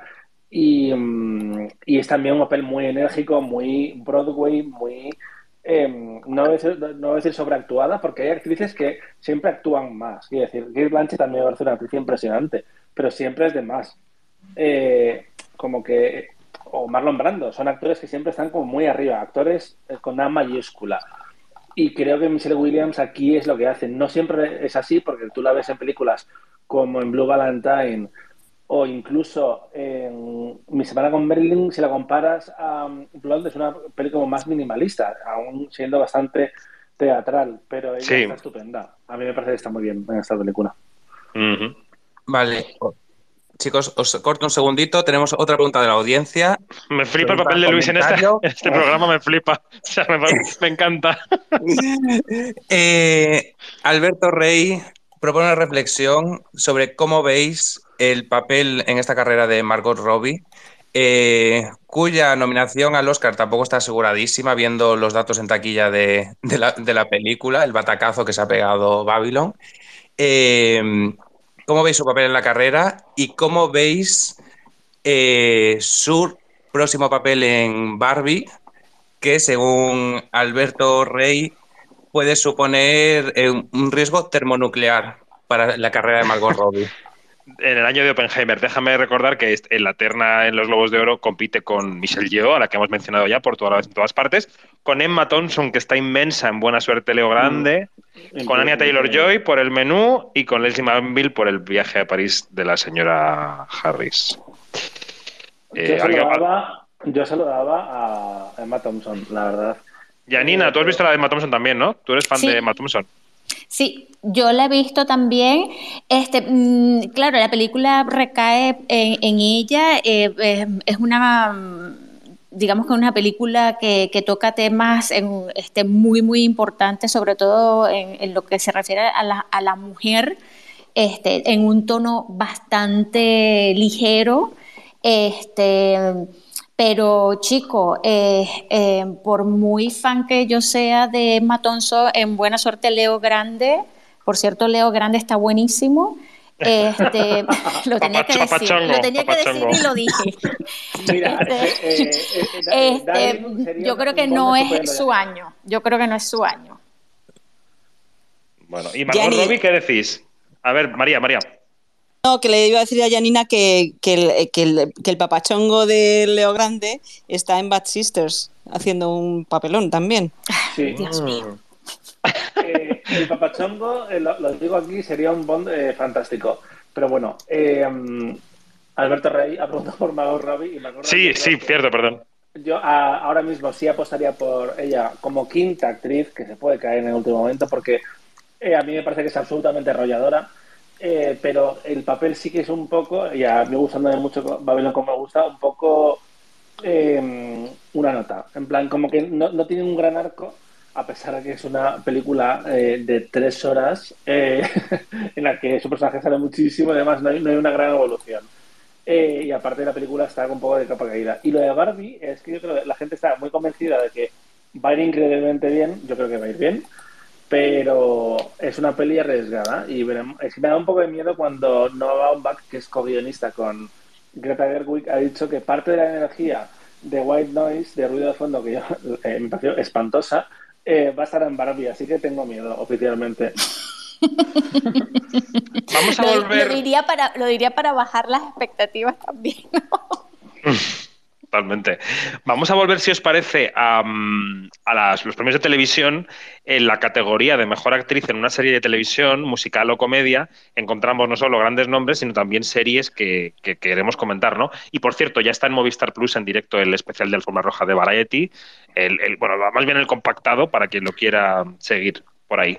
Em, Aquí tenemos lo primero tenemos que decir que está, aparte de Gina Ortega, que ya la hemos mencionado por Wednesday, y, Selena Gómez por Only Murders in the Building, está Quinta Brunson por Abbott Elementary, que es una serie súper nominada esta noche, de la que yo había oído hablar poco. Eh, Maravillosa. ¿Erais fans de Abbott Elementary antes de que los globos la encumbraran las nominaciones? ¿Ganó Sí. sí, sí, no, pero que quiero decir que yo no la tenía en el radar. Yo tengo mis carencias. Soy así. ¿Qué voy a hacer? Iñaki. Eh, a ver, la serie es maravillosa. No olvidemos además que es, yo creo que de las pocas series que encontramos nominadas, que es de las cadenas de siempre, de la NBC, es decir, que no es de, ni de plataforma ni, de cable. Eh, por lo cual, bueno, mm, también es un dato importante a tener en cuenta. Eh, creo que Quinta Brunson, para mí, es la, bueno, la nominación más difícil de, toda, de todas las que tiene eh, la serie, Abbott Elementary, porque, a ver, eh, yo creo que mejor actriz secundaria se lo tiene que llevar una de ellas, una de las dos actrices. Eh, la serie es súper divertida, es un rollo falso documental, digamos, en el tono de Modern Family, pero dentro de un colegio de un, de, bueno, de barrio, mm, ¿cómo decirlo? Complicado y la verdad es que la verdad eh, eh, todos los profesores están increíbles y creo que puede ser también su noche como ya lo fue en los semi en la que bueno ese discurso de de la actriz secundaria que ganó que si no me equivoco porque siempre las confundo fue Janelle James ¿verdad? No, no vale. Celine Ralph. Yo soy más fan entonces de Janelle James, que hace de, la, de esa directora eh, loquísima. Em, entonces yo creo que esta noche puede ser también una gran noche para Abbott Elementary, que si no me equivoco es la serie de comedia más nominada de la noche. Convoco a María Pérez porque está ahora mismo en el especial de Movistar Plus una Michelle Yeoh vestida de ganadora, una mujer con la que yo cené. Yo cené en San Sebastián, no solo que cenara yo con ella, cenamos 500 personas. Pero bueno, yo estaba allí en aquella sala, un poco al fondo, y ella luego nos saludó a todos uno por uno como si fuera la presidenta del gobierno. ¿Cómo ves a, Michelle Yeoh? Pues fue, a, fue a, un segundo, María. Fue a una película culinaria y no recuerdo el año, debió ser 2014 o por ahí, o 2015. Una película de que luego ibas a cenar al Bass Culinary Center y te ponían cositas muy ricas. María, adelante. Pues eh, Michelle Yeoh probablemente sea de, las pocas actrices que puede permitirse comprarse los vestidos que lleva. Eh, entonces, probablemente sea fondo de, armario o se lo ha comprado para la ocasión, porque está casada con un mega rico y me parece estupendo. Eh, lleva un collar espectacular que no, que no cierra del todo y el vestido veo que es, para, es palabra de honor y mucha lentejuela, una de las tendencias este año. La lentejuela vuelve con fuerza. Y me parece un poco extraño porque va muy sobria para lo que es ella normalmente, que suele ir bastante espectacular. Pero bueno, supongo que se reservará el gran vestido para los Oscar. Mm, puede ser. Mm, me, pasa a hacer, me pasa a hacer una captura de un señor. es que eh, le, he bicheado la foto de Redmayne con su maravilloso eh, smoking eh, coronado por una gran eh, María, una gran, ¿qué es una Es una, es una flor, sí, una flor de tela en el, a mí me parece maravilloso. Y lleva, lleva debajo además un top de translúcido y a mí me parece que está estupendo. Está guapísimo. Sí, sí. Sí, sí, sí, sí. Muy guapo. ¿Qué decías, Luis? ¿Estabas diciendo algo, Luis? Eh, sí, quería preguntarle a María qué opina de una de las protagonistas de la noche que ya ha pasado por la alfombra roja, Jenna Ortega, eh, que justo hablábamos de su categoría también. A mí me ha parecido que está sorprendentemente clásica y aburrida. Es que es para lo que estoy viendo. Para ser un perfil tan, tan, tan, tan joven. pero en general están tendiendo todos a lo sobrio y a lo clásico. Eh, Señora. sí, y Margot Robbie de pastel, Margot Robbie de rosa pastel también. Sí, bueno, es tendencia. Sí, está. Mm. Sí. Es tendencia al rosa pastel. Bueno, oye, pues claro, si mencionáis a Gina Ortega, también me queda por mencionar a otra candidata a mejor actriz en una serie de televisión musical o comedia, que es una veterana, que es Jean Smart por Hacks, que es una favorita de Fer, yo creo, esta serie, ¿no? Hacks es maravillosa. Hola, Fer. Perdón, es que me estaba silenciado. Eh, no, ah. claro, es que, no, es que eso es lo que pasa, como tengo a María aquí en Vivera, nos vamos Claro, claro, estáis con, los volúmenes. Claro, van a entrar doble, entonces nos vamos silenciando y hay veces que se me olvida que tengo el botón apagado. No, claro que yo, Jean Smart es, es, es, extraordinaria y luego además que tiene... Mm, es esos personajes que nunca sabes dónde termina el personaje y empieza el, la persona, ¿no? Que eso es una de las cosas más, más maravillosas que hay, o sea, yo no espero menos de una diva, que no saber si son así de divas o menos o más, y entonces me, me, encanta y me encanta me encanta el personaje me encanta la serie me encanta la básica que se pone cuando en los episodios que tienen más desatada y ojalá eh, además mira es una, es una actriz que, que, yo creo que a nivel internacional la conocemos poco y me parece fenomenal que, que tenga este momento como un poco de, de, de, gloria venida más, ¿no? Que creo que está muy mm. bien. Yo quería sí, romper tiene poco sabrá. Dale, Marejo.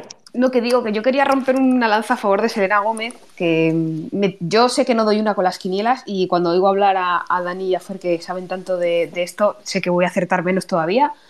Eh, pero yo creo que Selena Gómez se merece también un poco de reconocimiento porque solo asesinatos en el edificio, la primera temporada fue toda una sorpresa eh, para todos. Y la segunda temporada ha conseguido superarse. Es una serie deliciosa. Yo creo que es la, el, el, adjetivo que, que, la describe mejor. Con un trío protagonista muy dispar, que funciona muy bien. Y yo creo que hay que reconocerle a Selena Gómez el mérito de tener ahí al lado a dos monstruos de la comedia, como son Steve Martin y, y Martin Short, y aguantar el tipo.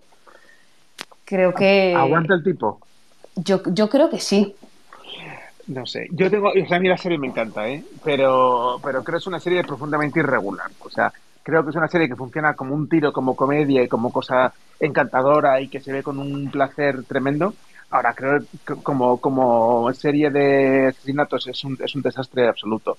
Entonces, eh, no, no, tiene ningún interés, la, la trama es, es, es, es, totalmente fallida y a veces pierde el control. De hecho, la segunda temporada se ríe de sí misma en el sentido de, oye, no sabemos muy bien eh, el podcast dónde va, ¿no? ¿Dónde va el podcast? pero se ríen muy, se ríen muy bien de ellos mismos. sí, sí, sí. Porque, o sea, pero que ellos han asumido eso, ¿no? O sea, que, que está bien porque han, han asumido sus, sus, sus, sus, limitaciones, ¿no? Pero que bueno, que la serie empezó jugando a.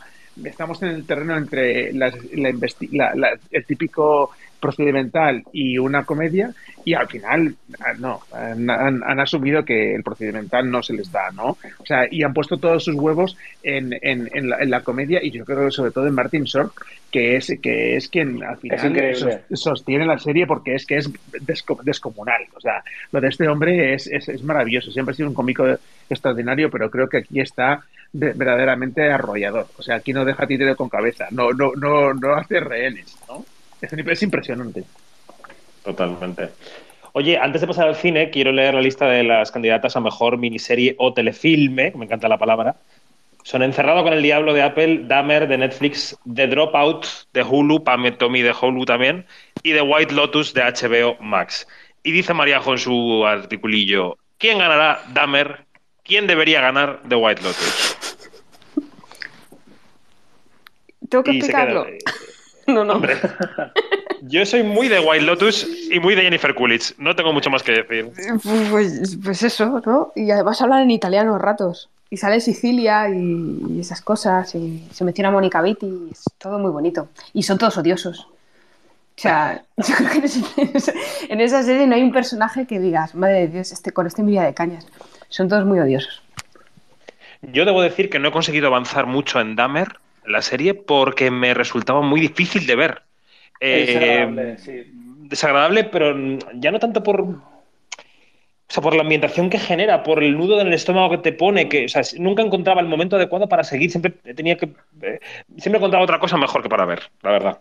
Pero no sé si os ha pasado a vosotros. ¿Cuál es a veces pasa. de las nominadas de los Globos de Oro en esta categoría? Encerrada con el Diablo, que es eh, una serie de Apple, quizás por eso eh, mucha gente no sabrá cuál es, eh, porque Apple ha decidido no hacer eh, demasiado marketing en España particularmente, pero que es una, una serie de Denis Lehane con, además, yo creo que va a ganar en la categoría de reparto, eh, ay, se me ha ido el nombre, este señor tan particular, Paul Walter Hauser, y Taron Egerton, mm. está fantástico, y me parece el clásico thriller de los 90 que entonces hubiera durado dos horas y que ahora como vivimos los tiempos que eh, vivimos donde no hay espacio para la producción media en las majors, se hacen miniseries, eh, pues Blackbird es una eh, es fantástica.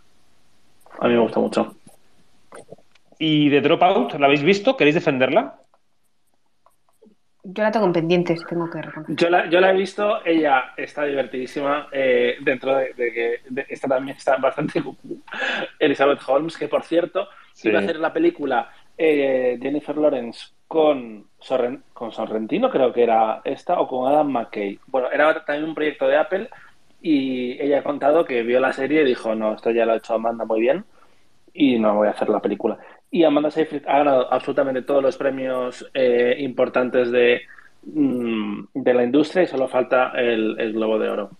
Que, por cierto, han surgido un montón de series de este tipo sobre la estafa mm, em, de Uber en una serie que va a llegar en Sky Showtime el año que viene, Super Pump o algo así. La de We Crash, que es, me parece divertidísima, con Anne Hathaway y Jared Leto, eh, de Apple también, y esta. Y seguro que hay más estafas para dependientes. Está muy de moda el tema. Bueno, em, vamos a pasar al cine otra vez, si os parece. Eh, las nominadas a Mejor Comedia Musical, ya hemos mencionado, hemos hablado mucho de toda la vez en todas partes, pero están Almas en Pena de Inisherin, Babylon, Puñales por la espalda del misterio de Glass Onion, y el triángulo de la tristeza. Janina, que te habías caído, pero has vuelto al redil. Dale al microfónico. Me, caí y, y, yo quería defender a Pam, eh, a Pam y, y, dale, dale, dale. Este, que me parece que, que bueno, que, que, que, quiero defenderla, quiero defenderla, quiero defender.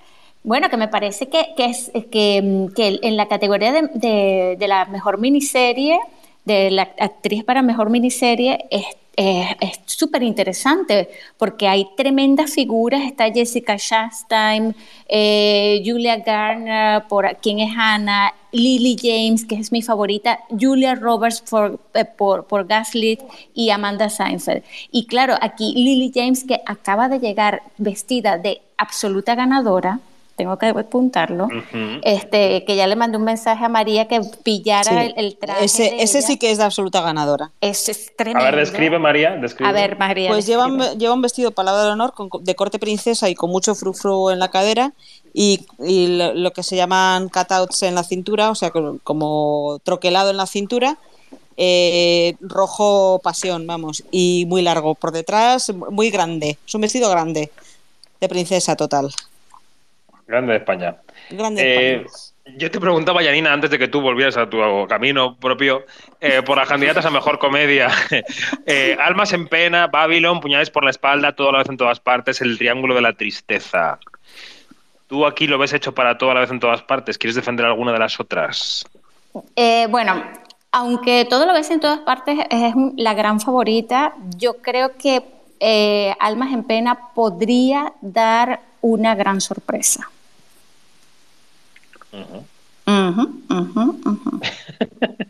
Eh, es una película muy de diálogo, muy de ver con subtítulos. Eh, ha llegado Austin Butler, por cierto, a la alfombra roja, el protagonista de Elvis. Uy, uy, uy, vamos a ver. con, Mechas, con mechas californianas un poco, no sé si es un dorado suyo. Pues yo le entrevisté por Zoom, pero no lo recuerdo tan rubio. Eh, David, ¿y cómo, cómo te hablaba? ¿Te hablaba como Elvis? Eh... No lo recuerdo. es una pregunta completamente en serio, porque es que me fascina este fenómeno. Austin Butler hablaba de una forma distinta antes y después de hacer Elvis. Porque tú ves entrevistas de antes de 2019 y tenía una voz también grave, pero distinta. Y desde Elvis no ha abandonado eh, la voz del personaje y estoy completamente fascinado. Y bastante a tope con él en esta carrera, de decir, a falta de ver The Whale, que no lo ha visto.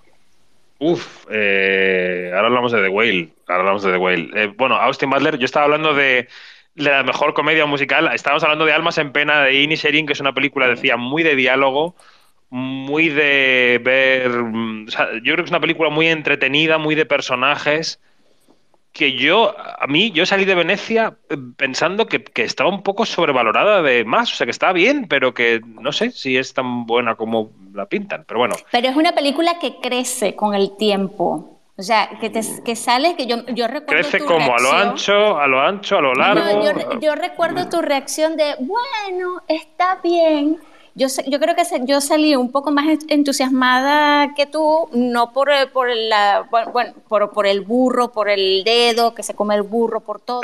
Oye, oye, este, y aquí doy todos los spoilers. no me importa. Pero, pero, pero es que me parece, a, ver, a mí me pareció que, que, el, que es un planteamiento tan inusual tan pero tan inusual que, podría dar una sorpresa. Y, no solamente esta noche, yo creo que a lo largo y ancho de, toda la temporada de los premios. Bueno, eh, hablemos de Elvis entonces, ya que voy ahí sacado el tema. Elvis es una película de Baz Luhrmann excesiva como es su director, muy preciosista, muy de, de bajada de los infiernos, a los infiernos del cantante. Es verdad que, que, se queda un poco atrás en el tiempo porque, porque la vimos en Cannes, pero, pero ahí está, ¿no? Y Austin Butler podría ser todavía el mejor actor del año y su gran rival puede ser. Hay dos, ¿no? Está Colin Farrell y está Brendan Fraser por The Whale, que vimos en Venecia, esa película sobre un hombre aislado y gordísimo, que está en su casa postrado y que intenta reconectar con su hija.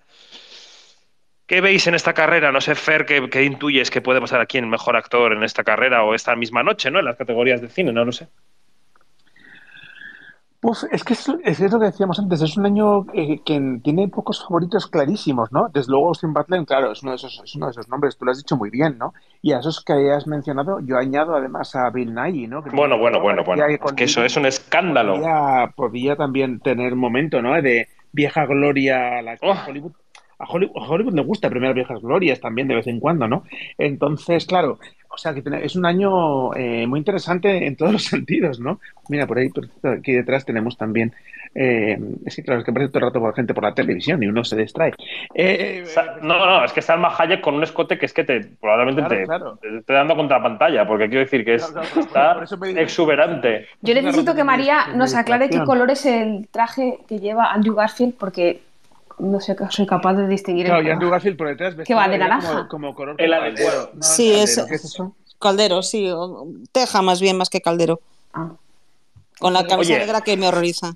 Ahí está. Es un color. Caldero, existe. Sí, claro. sí, claro. Eh, ¿Caldero de qué tipo de bruja? recordemos, María maneja un, pantón distinto al, nuestro. La, la, agria polémica que, que, María y yo nos hemos echado muchos enemigos el año, el año pasado y estamos dispuestos a repetirlo por haber puesto a parir la, por haber puesto a parir la camisa negra en, eh, como, ah. con un smoking. Hemos recibido muchas críticas y... Mira, ahí Yo la uso porque, porque es, muy es muy socorrida. Pero Estamos dispuestos a, seguir, a seguir siendo vilipendiados, no pasa nada. Ya, ya. Oye, una cosa, chicos, que, que, estoy viendo, ¿no? O sea, mirando, ahora que tengo aquí la tele en silencio, ¿no? Estoy en este Twitter Spaces con vosotros y tal, pero miro la tele así de reojo y de repente es como si hubieran vuelto los globos, realmente. Estamos viendo una alfombra, hay estrellas, hay entrevistas, el micrófono pone Variety. Esto se va a emitir en la NBC. Eh, la impresión que da es de que esto ha vuelto al, 2010 al 2021, ¿no? Que fue cuando, no sé, eh, Jennifer Coolidge, de negro. Mucha lentejuela. Mucha lentejuela. Sobria, María, sobria, sobria. Mal peinada, sí, pero sobria. No la he visto. Está en una ventanita en Movistar Plus Por lo menos no va de Peppa Pig. No, no. Va de, va de funeral de su sexto marido, claramente. Antes de caerse por la borda. Spoiler. no, no, no, no, del personaje, sino de su, de su lo que ella tenga, que no sé lo que tiene, pero bueno. No, tenemos, decir que. David, David, tenemos nueva pregunta de la audiencia. Por favor, audiencia de Minuto y resultado. Minuto y resultado. Eh, nuestro Jesús Román nos pregunta que qué opinamos ¿Qué opinamos de eh, el vacío que le ha hecho a Servan los Globos de Oro, que es probablemente una de las series de Apple TV que más han comentado y que mejor se han mantenido, a pesar de que ellos hagan poca promoción? ¿Y por qué creéis que eh, Apple TV tiene esta estrategia de cero promoción de sus series, a pesar de gastarse un dineral en cada una de ellas, porque a nivel producción son inmensas? Bueno, Apple no es la única que no promociona sus series. Aquí hay plataformas que estrenan cosas los viernes y que no se las cuentan a nadie, pero bueno, en fin. Eh, ¿Servant? ¿Algún fan de Servant? Yo es que no he visto Servant. Yo sí. Eh, pues, a ver, pues los, los, no saben lo que es Servant. No tienen ni idea Como yo. De, lo, que usted está hablando.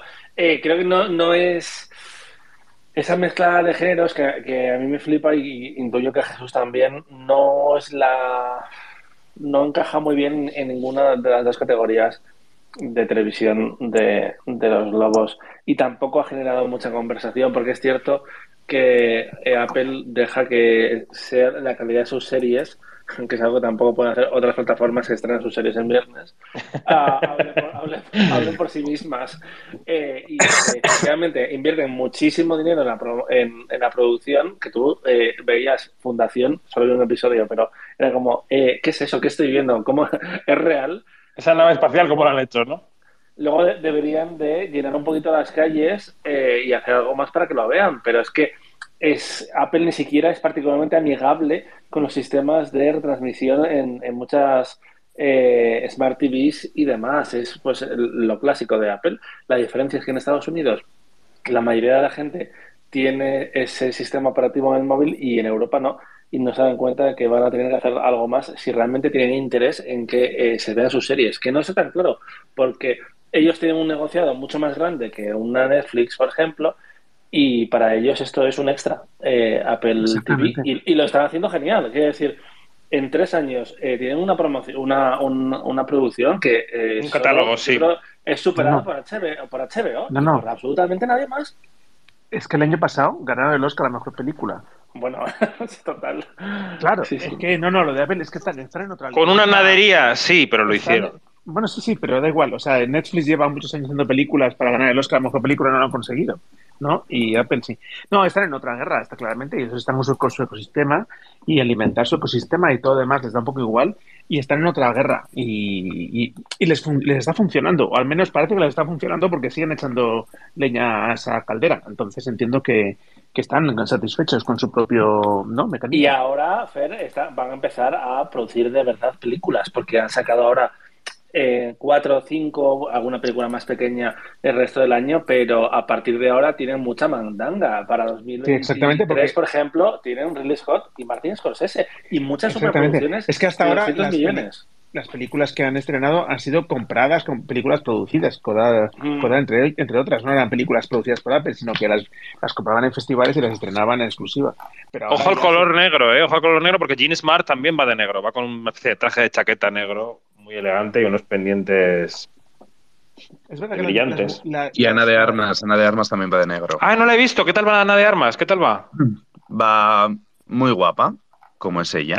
Va, eh, va de negro como con un, no sé si son perlas o lentejuelas, no sé lo que, no, no se le veía bien. Bueno, ya lo veréis. Cuando, María la cace ya no será la de la radiografía. Sí, es formando, eh, formando como un patrón en una franja que va desde, desde arriba del vestido hasta el final y el resto es negro, ya lo veréis. La cuenta de los Globos de Oro acaba de subir un vídeo de su vestido que lo veis perfectamente. Si entráis en Twitter, en su cuenta está ahí. Acabo de, estoy viéndolo ahora, sí, tiene un escote curioso.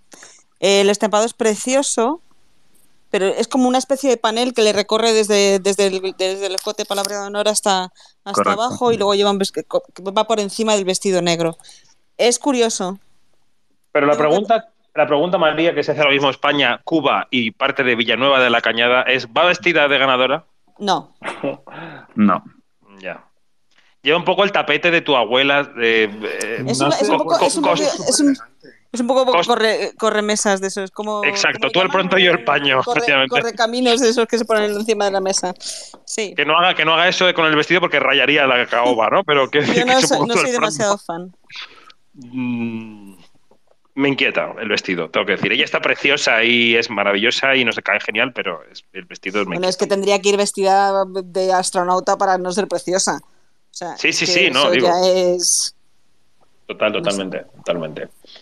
Em, ¿En qué estábamos? Que se me ha ido el santo al, vestido de ella. Em, ah, no, quería, quería sacar unas mm, cosas muy bonitas que son la mejor película de animación y la mejor película de habla inglesa en los globos. Em, ¿Por qué, Dani, has puesto como ganador al gato con botas? No, he puesto como ganador al gato con botas. Si te arrepientes, puedes rectificar. Pues eh, eh, realmente, primera noticia. Eh, pues mira, la lista son El gato con botas, El último deseo, Inuho, Marcel de Shell with Shoes on, que, que, votó varias personas en el top quinótico, Pinocho de Guillermo del Toro y Red. Y tú has dicho, ¿quién ganará el gato con botas? ¿Quién podría ganar? Red. Pues me equivoqué, no, Pinocho, Pinocho. Vale, sí, yo también lo pensaba, pero digo, oye, igual tiene una clave ahí oculta. Una ratilla tiene cualquiera. El, gato con, botas está muy bien de decir. no, ha gustado mucho el gato con botas. Sí, sí, sí, sí. sí. en casa son fans. Alucinante. Bueno. Pinocho, ¿qué? ¿Guillermo del Toro va a rascar aquí o qué pasa? Eh, sí, además Netflix tiene que llevarse algo por ahí en, mejor película de animación y puede que también en internacional. Ha llegado el momento adecuado al final de la carrera, no tiene tanta competición porque la de Marcel, que es eh, A24, la película, la verdad, eh, yo creo que no, encaja en absoluto con lo que son los Globos de Oro y ya me sorprende que esté nominada. Yo creo que Janina, me parece que era Janina, la que era muy defensora de Red, de Tommy Shee. Sí, sí, sí, sí. Es una película que, que de verdad que me encanta. Qué lástima, qué lástima el recorrido que tuvo, o sea, que no tuvo ningún recorrido. El recorrido que tuvo fue directo a la televisión. O sea, una lástima, una, una gran oportunidad perdida, este, porque de verdad que es una película que, que entusiasma mucho. Bueno, yo la vi con mi hija y, y, las dos estábamos así como que, ¡Ah! yo más que ah. ella puedo decirlo, pero bueno, aunque, aunque me gusta mucho Red, este, yo creo que aquí eh, pienso igual que Dani, yo creo que Pinocho eh, de Guillermo del Toro es tan inabarcable eh, que, que, es como que una que es la, la, ganadora de esta categoría. Claro. De todas Red, por, terminar el argumento de Janina, Red fue enterrada por la propia por su propia promoción en ese momento empezaron a decir que de ninguna manera esa película trataba sobre la menstruación. Entonces yo creo que ese fue el momento en el que claramente esa película salió de la carrera y de, la, y de mm. en general de las oraciones. Porque claro, usted no puede negar a una película su, su, principal argumento. O sea, la película luego tendrá una literalidad X, pero la película de lo que habla es de lo que habla. Y ¿Pero quién dijo eso, Fer? No, pues hubo unas, no, hubo toda una, una, un movimiento por parte de, del conglomerado Disney de, tratar de evitar en todo momento el, el, este tema porque no, o no se sentían cómodos, porque claro, no, porque aludían a un público que, no, que es muy difícil. Tenía, tenía un sentido. Y es claro, el público adolescente no ve películas de animación. Claro, es, justamente, es justamente las películas que un adolescente no ve. No ve dibujos animados un adolescente de ninguna manera, ¿no? Porque, porque ya son mayores. Entonces, claro, para ellos era muy difícil eh, hacer una película de dibujos para, para adolescentes. Entonces trataron de, en, todo momento, decir, no, no, no, no, no, esta es una niña, mm, tal, ¿sabes? Como intentando eh, restarle esa, eh, desnaturalizar la película en realidad, ¿no? Y eso, ¿Quieres decir que, fue una avería. Lo cual, es, lo cual es una reverenda tontería porque Red tiene también un making of, que es un documental hermosísimo que lo recomiendo, eh, y precisamente hablan de todos estos temas, de todos los temas que afectan a, un, a una adolescente. Y entre ellos está el, e, ese proceso que es el, el, proceso biológico propio de una mujer, que es la menstruación. Entonces, eh, este, Disney lo que hizo fue escupir para arriba y embarrarse. Totalmente. Pero bueno, esto es como cuando eh, el director de Luca dijo, ¿cómo? una alegoría de la homosexualidad, no sé de qué me mm. habla. Es como, pues, pues, Exactamente, es, alucinante. Ya se lo digo yo. Eh. Es alucinante. Eh, yo no entiendo muy bien por qué, o sea, sí, sí, lo entiendo, pero me parece que eh, no tiene ningún sentido. Quiero decir que llevan varias, ya llevan varias, ¿no? En las que hacen una película, artísticamente, claramente la película tiene una intención X, eh, ¿no? Es, de, qué va una película y de qué trata, ¿no? Que no es lo mismo, ¿no? O sea, ¿cuál es el argumento y de qué, de qué me habla? No siempre es lo, mismo, ¿no? Y, está, y, bien está, y de eso, y de, eso consiste la, narrativa, ¿no? Y los, los subtextos. Pero claro, lo que no puedes hacer es, es yo que sé, rodar Ciudadano Kane decir que no hablas de la ambición. Pues yo qué sé, es una chorrada, ¿no? Pero entiéndeme, pues es un poco lo mismo, ¿no? No puedes hacer Luca y decir que no hablas de la homosexualidad y no puedes hacer Red y decir que no hablas de la menstruación. Pues mire, vaya sea a freír. Pero recordemos que también esto viene un poco de, Bob Pachek, eh, no, Pachek no, Bob Chapek, el CEO de Disney que fue despedido este año, que fue el que se metió en un jardín monumental con una ley LGTB en Florida. y, don't say gay, la ley Don't say gay. Exacto. Provocó que trabajadores de Pixar tiraran de la manta por una vez y dijeron, mira, llevan años coartándonos todas las inclusiones respecto a la homosexualidad y lo contaron. Y, y lo de Luca al final se ha quedado un poco ahí en el aire porque el director, que, que yo, a ver, que yo le creo, pero igual, igual la gente... Yo sí te creo. Eh, yo, a ti personalmente te creo, pero a tu equipo eh, eso estaban haciendo otra película. Oye, em, Billy Porter se ha puesto alrededor del cuerpo una cinta americana se ha tumbado en la alfombra roja, ha hecho la croqueta, se ha levantado y así va vestido, de alfombra roja, el mismo. Billy Porter va de terciopelo red carpet. No sé si lo habéis visto. Jeremy Allen White ha llegado. ¡Ojo! Con, con smoking. Pero ese smoking de manga corta, ¿se le ve el brazo? No, es, No. smoking. Vaya. es un smoking clásico. No tiene nada que decir. Pero vamos, que da, da igual. Lo que queremos es verle a él. O sea, Seguro que, seguro que huele bien. que se ponga de la garterana, que nos va a gustar lo mismo. Eh, pues no sé yo decirte si Jeremy Allen White huele bien, ¿eh? pero eh, no quiero- ¡Uy! no, Bueno, yo tengo. Yo tengo ¿Pero tenemos pruebas de esto o qué? no sé. No, no, no, no. No lo digo como algo malo, ¿eh? Yo he tenido un compañero del colegio que me recuerda muchísimo a Jeremy Allen White y aprovecho, si Iván, si estás escuchando, un saludo. Uy, Iván. Bueno, pues Iván, eh, ponte el smoking también, así estás como Jeremy.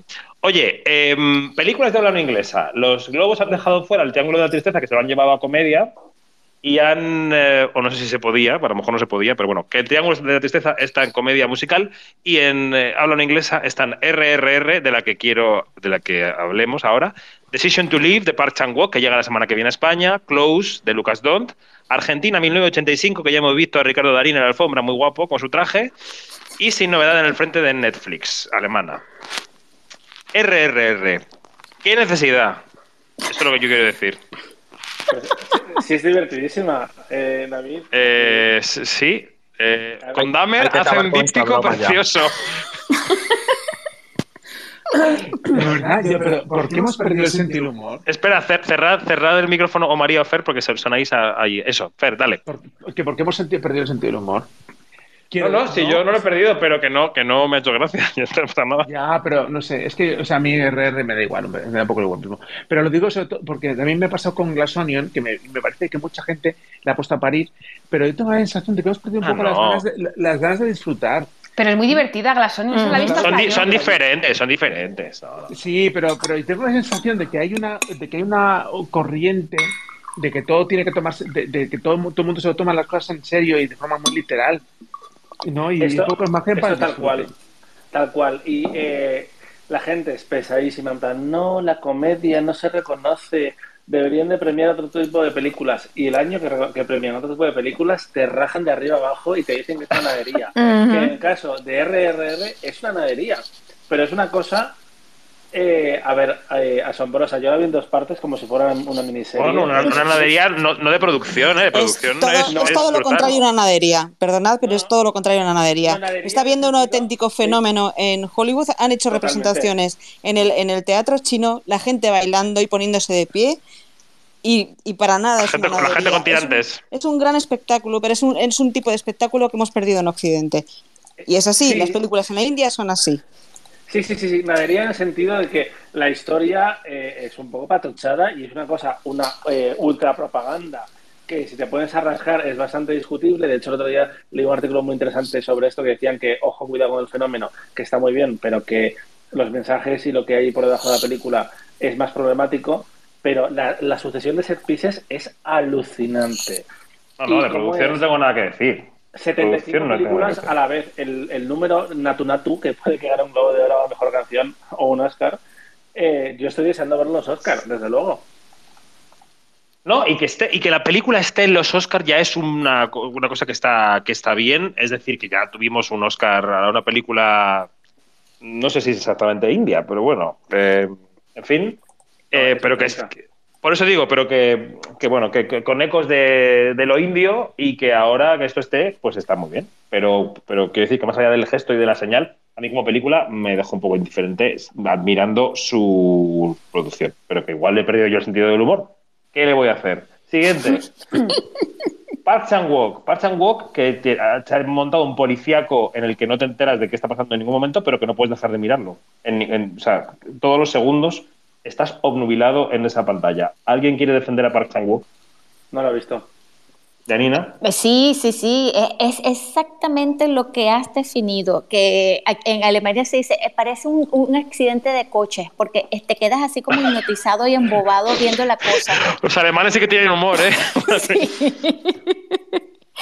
Y es cierto, es cierto. Este, eh, em, bueno, y, y es, es como, es como un enredo, un laberinto allí que es difícil de salir de, ese laberinto mientras lo estás viendo y cuando sales del laberinto, tú dices, ¿qué onda si quiero volver? Ay, y si de verdad quiero volver, quiero volver. Y quieres volver, coño. Es horrible, pero, pero Decision to Live de verdad que es una muy buena película, pero esta, esta, aquí, e, esta categoría está muy peleada, muy peleada, porque hay unas películas aquí que nos han robado media alma, ¿no? Le acabo de mandar a María Pérez en la foto de Ria Seahorn, la actriz de Better Call Saul, para que si puede me dé su veredicto. Ah, ajá. Sí, la, he visto ya. Eh, es uno de los vestidos que más me gusta de toda la noche, porque por lo menos se ha atrevido con el, con el estampado de grandes flores en rosa y rojo sobre fondo negro, todo de lentejuelas. Eh, el corte columna, que es, una de las tendencias este año, y a mí me parece que va muy, muy, muy bien. Es de, mis favoritas hasta, hasta el momento. Favoritas de nuestra vida. Eh, ¿Va a ganar en la categoría de mejor película em, de habla inglesa RRR o tiene algo que hacer Close o Argentina 1985 o Sin Novedad en el Frente? ¿Qué pensáis? Argentina es una, una película tremenda que puede gustar muchísimo en los, los globos de oro, eh, yo, yo pienso que más que Close, eh, pero este, es muy difícil, lo veo súper reñido. Eh, yo creo que no hay que... Porque estás callado. Vale, yo, a ver, yo soy súper fan de Argentina en 1985 y ojalá gane, pero creo que sin novedad en el frente, que por cierto también metí en mi top 10, eh, está ganando mucho terreno en los mm. últimos días. Ya en las mm, listas eh, cortas de los BAFTA mm, es como de las películas con más opciones. Eh, veremos qué pasa ya en, las, en los próximos días con las de los gremios, pero vamos. Eh, ojo que puede dar la sorpresa. Es una película que está en Netflix, o sea, me refiero que es una película que a, la que ha podido llegar muchísima gente.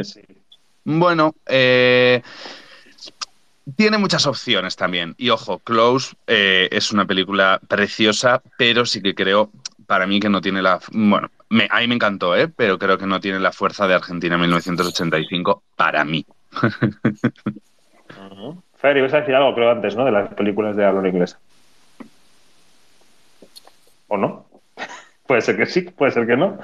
Bueno, que, que no, se ha ido al baño. Vale. Hablemos de. David, RR, yo, sí. yo, es mi apuesta simplemente porque eh, no puede ganar los Oscars. Y aparte que la película es un fenómeno en Estados Unidos, es, es una forma de tener otro titular que no, que no tengan ellos. Puede ser. Puede ser. Perdón, ¿eh? es que se me había bloqueado el teléfono y no era capaz de desbloquearlo.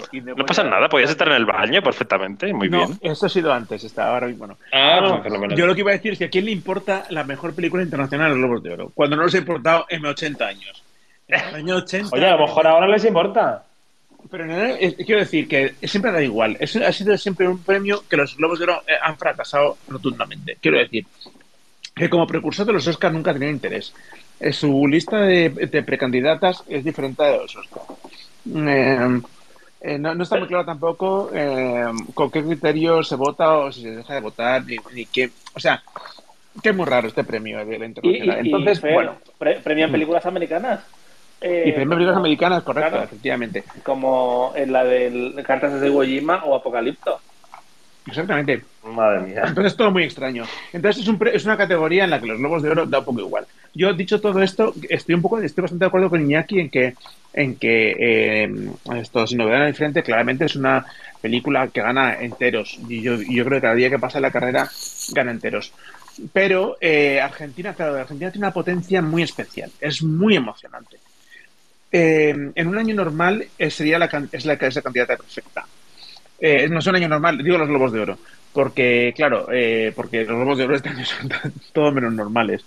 Pero, claro, el canonicismo de Argentina conecta muchísimo con, con, bueno, pues con, esta un poco esta globalidad, ¿no? Este fenómeno un poco que tiene que gustar a todo el mundo para conseguir muchos votos.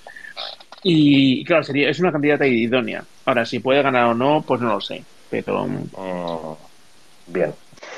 Oye, quedan 20 minutos para la ceremonia. Vamos a contarle a la gente que nos escucha que nosotros no vamos a retransmitir la ceremonia porque la podrán ver en Movistar Plus si quieren. O Janina en una tele alemana que esté escondida. Eh, cualquiera que. Que no la pasan aquí en, libre, sino por pago también. Pues paga, hija, paga, que esto es algo nuevo. Sky, pero no, no Bueno, que, a las 2 de la madrugada a la una en Canarias nosotros nos retiramos para que veáis los globos tranquilamente Después de la ceremonia, pues, nos grabaremos un podcast de, reacción y resumen, los que quedemos vivos, y lo colgaremos en el canal. Y por la mañana la newsletter de Quinótico y la portada de Quinótico con el análisis, con la fotogalería y con todo. O sea, que sepáis que después de los globos vienen, seguimos trabajando para vosotros y vosotras. Pero en estos últimos 20, 19 minutos que quedan, eh, tenemos todavía cosas por repasar. Por ejemplo, me voy a la categoría de mejor actor en una serie de televisión de drama. Y aquí, María, aparece nuestro Diego Luna de Andor. Yo te pido siempre que defiendas. Espérate que estoy buscando la categoría. no, tú solo piensa en Andor. Solo piensa en Andor. Yo a, Diego Luna le daría todo. Porque me parece que, es la mejor, para mí es la mejor serie internacional del año Andor. Y siendo yo lo fan que soy de Star Wars, como bien sabéis, eh, pues eso, creo que tiene doble mérito que esté eh, vista. Pero es que aquí también me puede mi, pasión por, por Bob Odenkirk y por Better Call Saul y yo creo que debería ganar él. Que da igual, que ya sé que no va a ganar, pero no pasa nada. Yo, por querer... Aquí hay otra serie de Disney Plus que yo creo que es muy notable hasta el tercer episodio, luego ya se vuelve un poco rollo, que es The Old Man, con Jeff Bridges. ¿Habéis visto The Old Man? ¿Os ha gustado? No lo he visto. No, tampoco. Nadie, bueno, pues. Y también está Adam, también está Adam Scott de Pero yo te puedo defender un Andor un rato también, puedo tomar el relevo de, de, Ah, pues dale, muy bien. porque yo estoy fascinado con Andor, tengo que decir que me parece una, cosa absolutamente sensacional en el que, en la que, que, creo que es un buen recordatorio para para Disney qué que, posibilidades tiene de Star Wars, ¿no? O sea que eh, Star Wars no funciona cuando se repite como el ajo, pero funciona muy bien como inspiración para un, para un contexto ¿no? sobre el contar historias. Entonces, eh, Andor, funciona eh, igual de bien que, parece, que le pasa a Mandalorian, que al final les pasa lo mismo, que funcionan fenomenal como contexto, ¿no? El mundo Star Wars. Para contar historias que al final nos apelan. Y en el caso de Andor, con la que está cayendo, no hay más que ver las noticias de ayer de Brasil o antes de ayer, mm. eh, para entender que Andor habla de nuestros días. Entonces, eh, es una serie absolutamente pertinente, ¿no? Tony Gilroy es un tío listísimo, como sabemos de, por sus películas y demás. Y claro, ha hecho una serie realmente notable. O sea, yo creo que Andor es una serie que, eh, o sea, hay que echarle ganas al principio, creo que no arranca bien, pero enseguida, enseguida si se deja un poquito de margen, empieza a explicarte de, a dónde va y, es, una, es una serie mayor desde mi punto de vista. Y eh, robadísimo las nominaciones Stellan Skarsgård, que está impresionante la serie, para mí. Sí, yo creo que está muy bien, efectivamente. Sí, Stellan Skarsgård está muy bien en la serie. Sí, sí, sí. ¿Alguien ha visto la serie de Kevin Costner, Yellowstone? No. No. Y yo creo que en España no sé si eh, está al día. A Sky Showtime. Por eso, que bueno, eh, otra plataforma más, por cierto, que estamos contándolo hoy, ¿no? Que Sky Showtime no solo llega a España en febrero, sino que se va a, va a recuperar algunas de las series eliminadas del catálogo de HBO Max, ¿no, Dani? Si querías ver la segunda temporada de Por H por B, estás de enhorabuena. Por ese condicional, si querías. Inédita en eh, Sky Showtime y también eh, se recupera sin novedad, se recupera em, todo lo otro y una cuarta serie española, eh, Foodie Love. Y una que a mí me gusta mucho, que la vi porque tuve que hacer entrevistas, que estaba bastante, bastante bien, es una serie danesa que se llama Kamikaze, que ah. la, la, recomiendo, sí. Que se rodó, se rodó parcialmente en Canarias, además. Yo no la he visto Kamikaze, también me la apunto. Bueno, es que Quinótico siempre es mm, apuntar. Siempre hay que verlo con, con libreta y bolígrafo, como decía nuestro querido Bernardo Pajares, que también nos ha mandado un saludo antes de empezar este, esta retransmisión.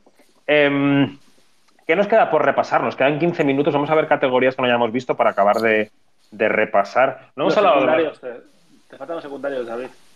Pues venga, dale tú. ¿Qué categoría quieres que, repasemos? ¿Alguna que elijas? De, Emily Curtis. Hablemos de Emily Curtis. Habla de Emily Curtis. Pues mira, Emily Curtis, te diré que la entrevisté este año por Halloween eh, y en esos segundos previos que no, no le han dado todavía el play, eh, le saqué el tema de la carrera de Oscar porque justo eh, Hollywood Reporter había sacado sus primeras apuestas el día antes y le dije, bueno, Jamie, ¿has visto que te ponen como favorita eh, al, Oscar Scott Feinberg? Y dice, espera, espera que le dé a grabar y te contesto.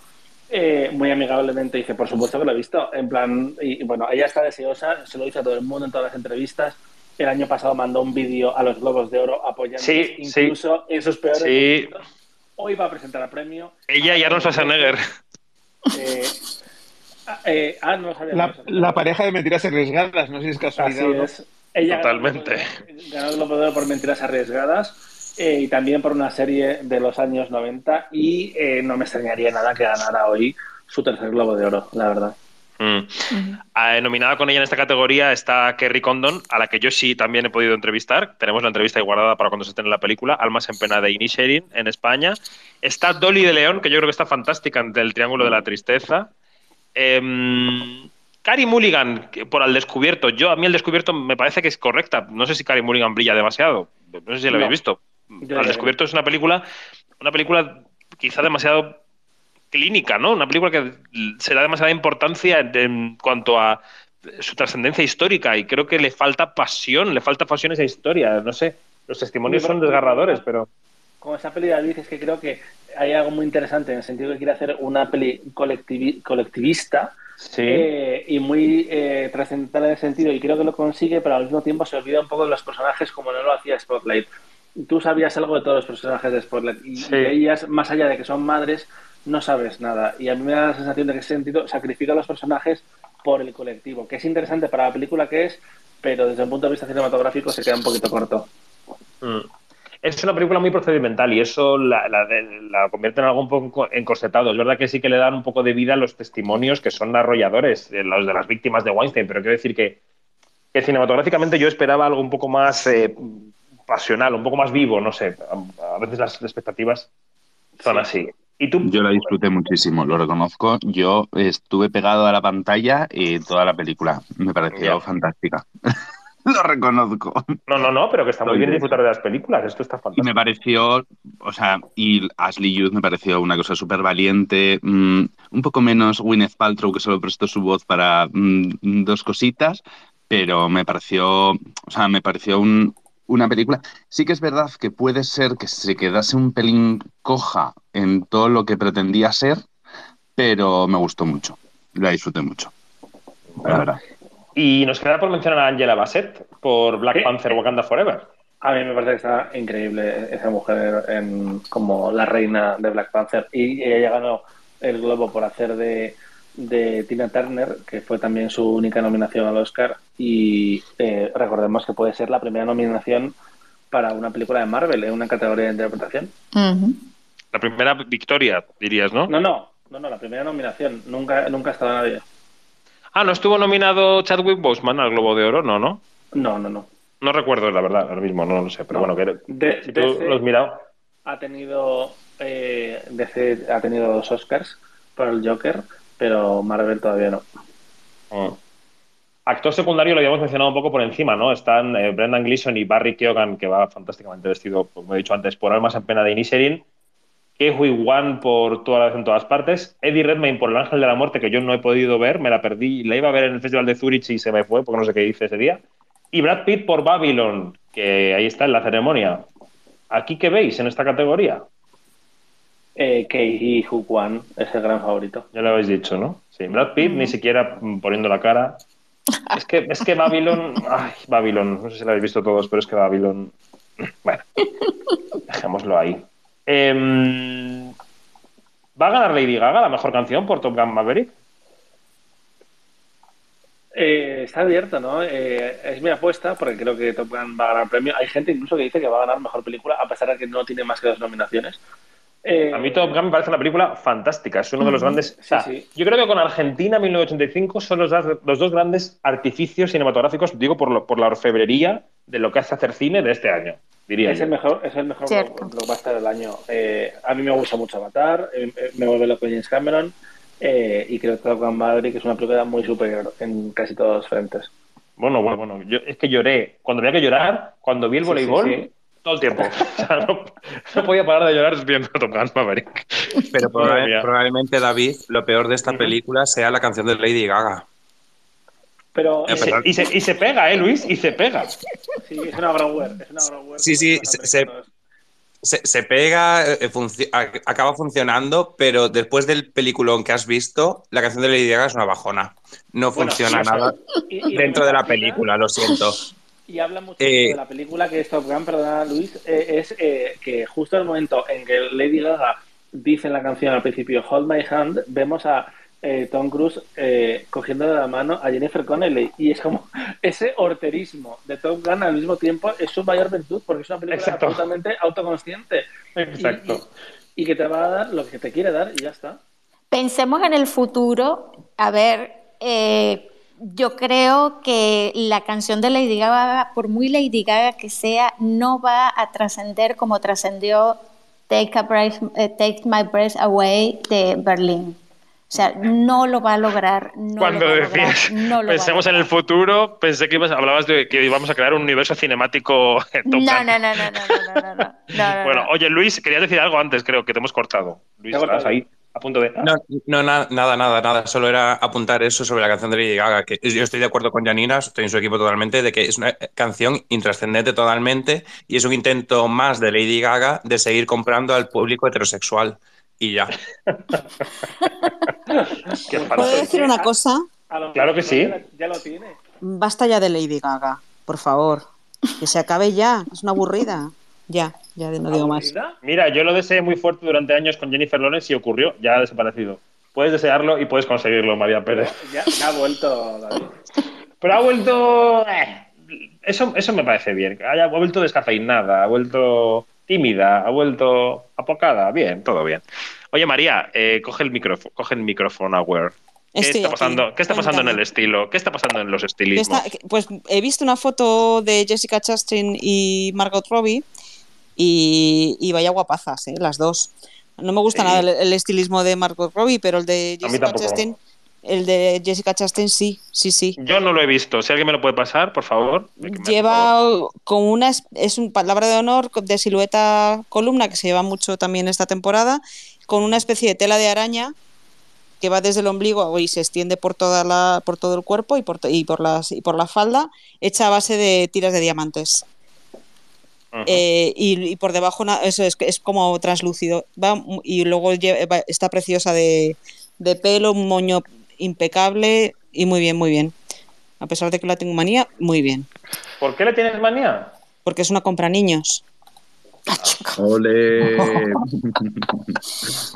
No, no. pues, María, eh, ¿puedes comentar el, de, ¿sí? el, el traje de Viola Davis? Que no, Sí. que no hemos ni comentado nada de ella. ¿Y cómo ya No, los eh, bajos manchados? No, es, sí, ¿Cómo? es que- Mojados. no, ¿Qué ha la- pasado? la- el, bajo de la, el bajo de la falda es un azul un poco más oscuro que el resto. Es un azul cobalto que decía yo antes que era uno de los colores de la temporada, eh, ceñido como una especie de drapeado que sale del hombro hasta la cintura y el pelo afro que a mí me parece que, que es lo suyo. Muy bien. Vaya Pero siempre lo es lleva mojado, ¿no? Lo lleva mojado el vestido. La No, no, ese, ese- ese es, es el color así. ¿Seguro? Sí, es un degradado hasta, hasta abajo, sí. O sea, por abajo es el azul es más oscuro que el. Es que he Me visto una encanta foto. ¿Seguro? He ampliado la que foto para no. verlo porque sí que me lo parecía. Es que he visto una foto en Instagram en el que no aparecía eso, te lo digo por eso, ¿eh? Pues mejor Porque me ha parecido que como que lo llevaba mojado en plan de... mm, era, ha, es demasiado en irregular para ser mojado. En O sea, Los para hacer- no, no- no llueve, ¿eh? Para No hacer así, mucho. para hacer ese, ese efecto tendría que haberse metido con todos los, con todo el vestido en un charco entero. Y, el, y está todo, es como muy igual. Y el vestido me sirve para, de puente para, para hablar de Viola Davis en La Mujer Rey. Dale. que no hemos hablado de, de- de ella, ni de la película, ni de nada, y de, y de toda y de lo que pasó con esta película que estaba destinada a ser la gran película al lado de Wakanda Forever de los afrodescendientes en Estados Unidos. O sea, ha sido de verdad una verdadera lástima, una campaña de odio que, que tuvo esta película. eh, porque es, este, a mí de verdad que me, que- que me, que me dejó en la butaca maravillada de, tanta fuerza que, destila esta película. Eh, y por eso mm, eh, me, parece una lástima todo lo que todo lo que le pasó a la película y bueno y bueno que Viola Davis esté nominada y a lo mejor eh, podría ser una seria mm, contendiente para el Oscar, ¿no? ¿Quién quita? Bueno, nos quedan cuatro minutos y medio para acabar esta retransmisión. Yo creo que vamos a ir despidiéndonos poco a poco, uno a uno, diciendo qué esperamos de esta noche, qué sería una buena noche de Globos de Oro para cada uno de vosotros. ¿Qué tendría que pasar para que fuerais a la cama en algún momento del jueves que viene con buena sensación en el cuerpo? Eh, venga, Iñaki, ¿qué tendría que pasar hoy para que tú te fueras diciendo, pues estos globos han estado bien? Eh Muchos premios para toda la vez en todas partes. Me gustaría que ganase Top Gun, así a lo loco. Eh, Kate Blanchett, obviamente, y bueno, es que esos son, son premios prácticamente que se, dan por, se dan por hecho. Y en televisión me encantaría que fuese para Severance. Y en comedia lo tengo, o sea, tengo mis dudas, pero ojalá se lo lleve de Bear. Venga, Janina. Que sea una gala que nos deje a todos con la boca abierta eh, y que nos dé mucha tela por para cortar y muchos chismes. que nos sorprendan. a ver si hay monólogo y a ver cómo es el monólogo. Mm. María Pérez, no sé si en tu terreno o en otros, o en el cinematográfico, en el del estilo, en el de seriéfilo, ¿qué esperas?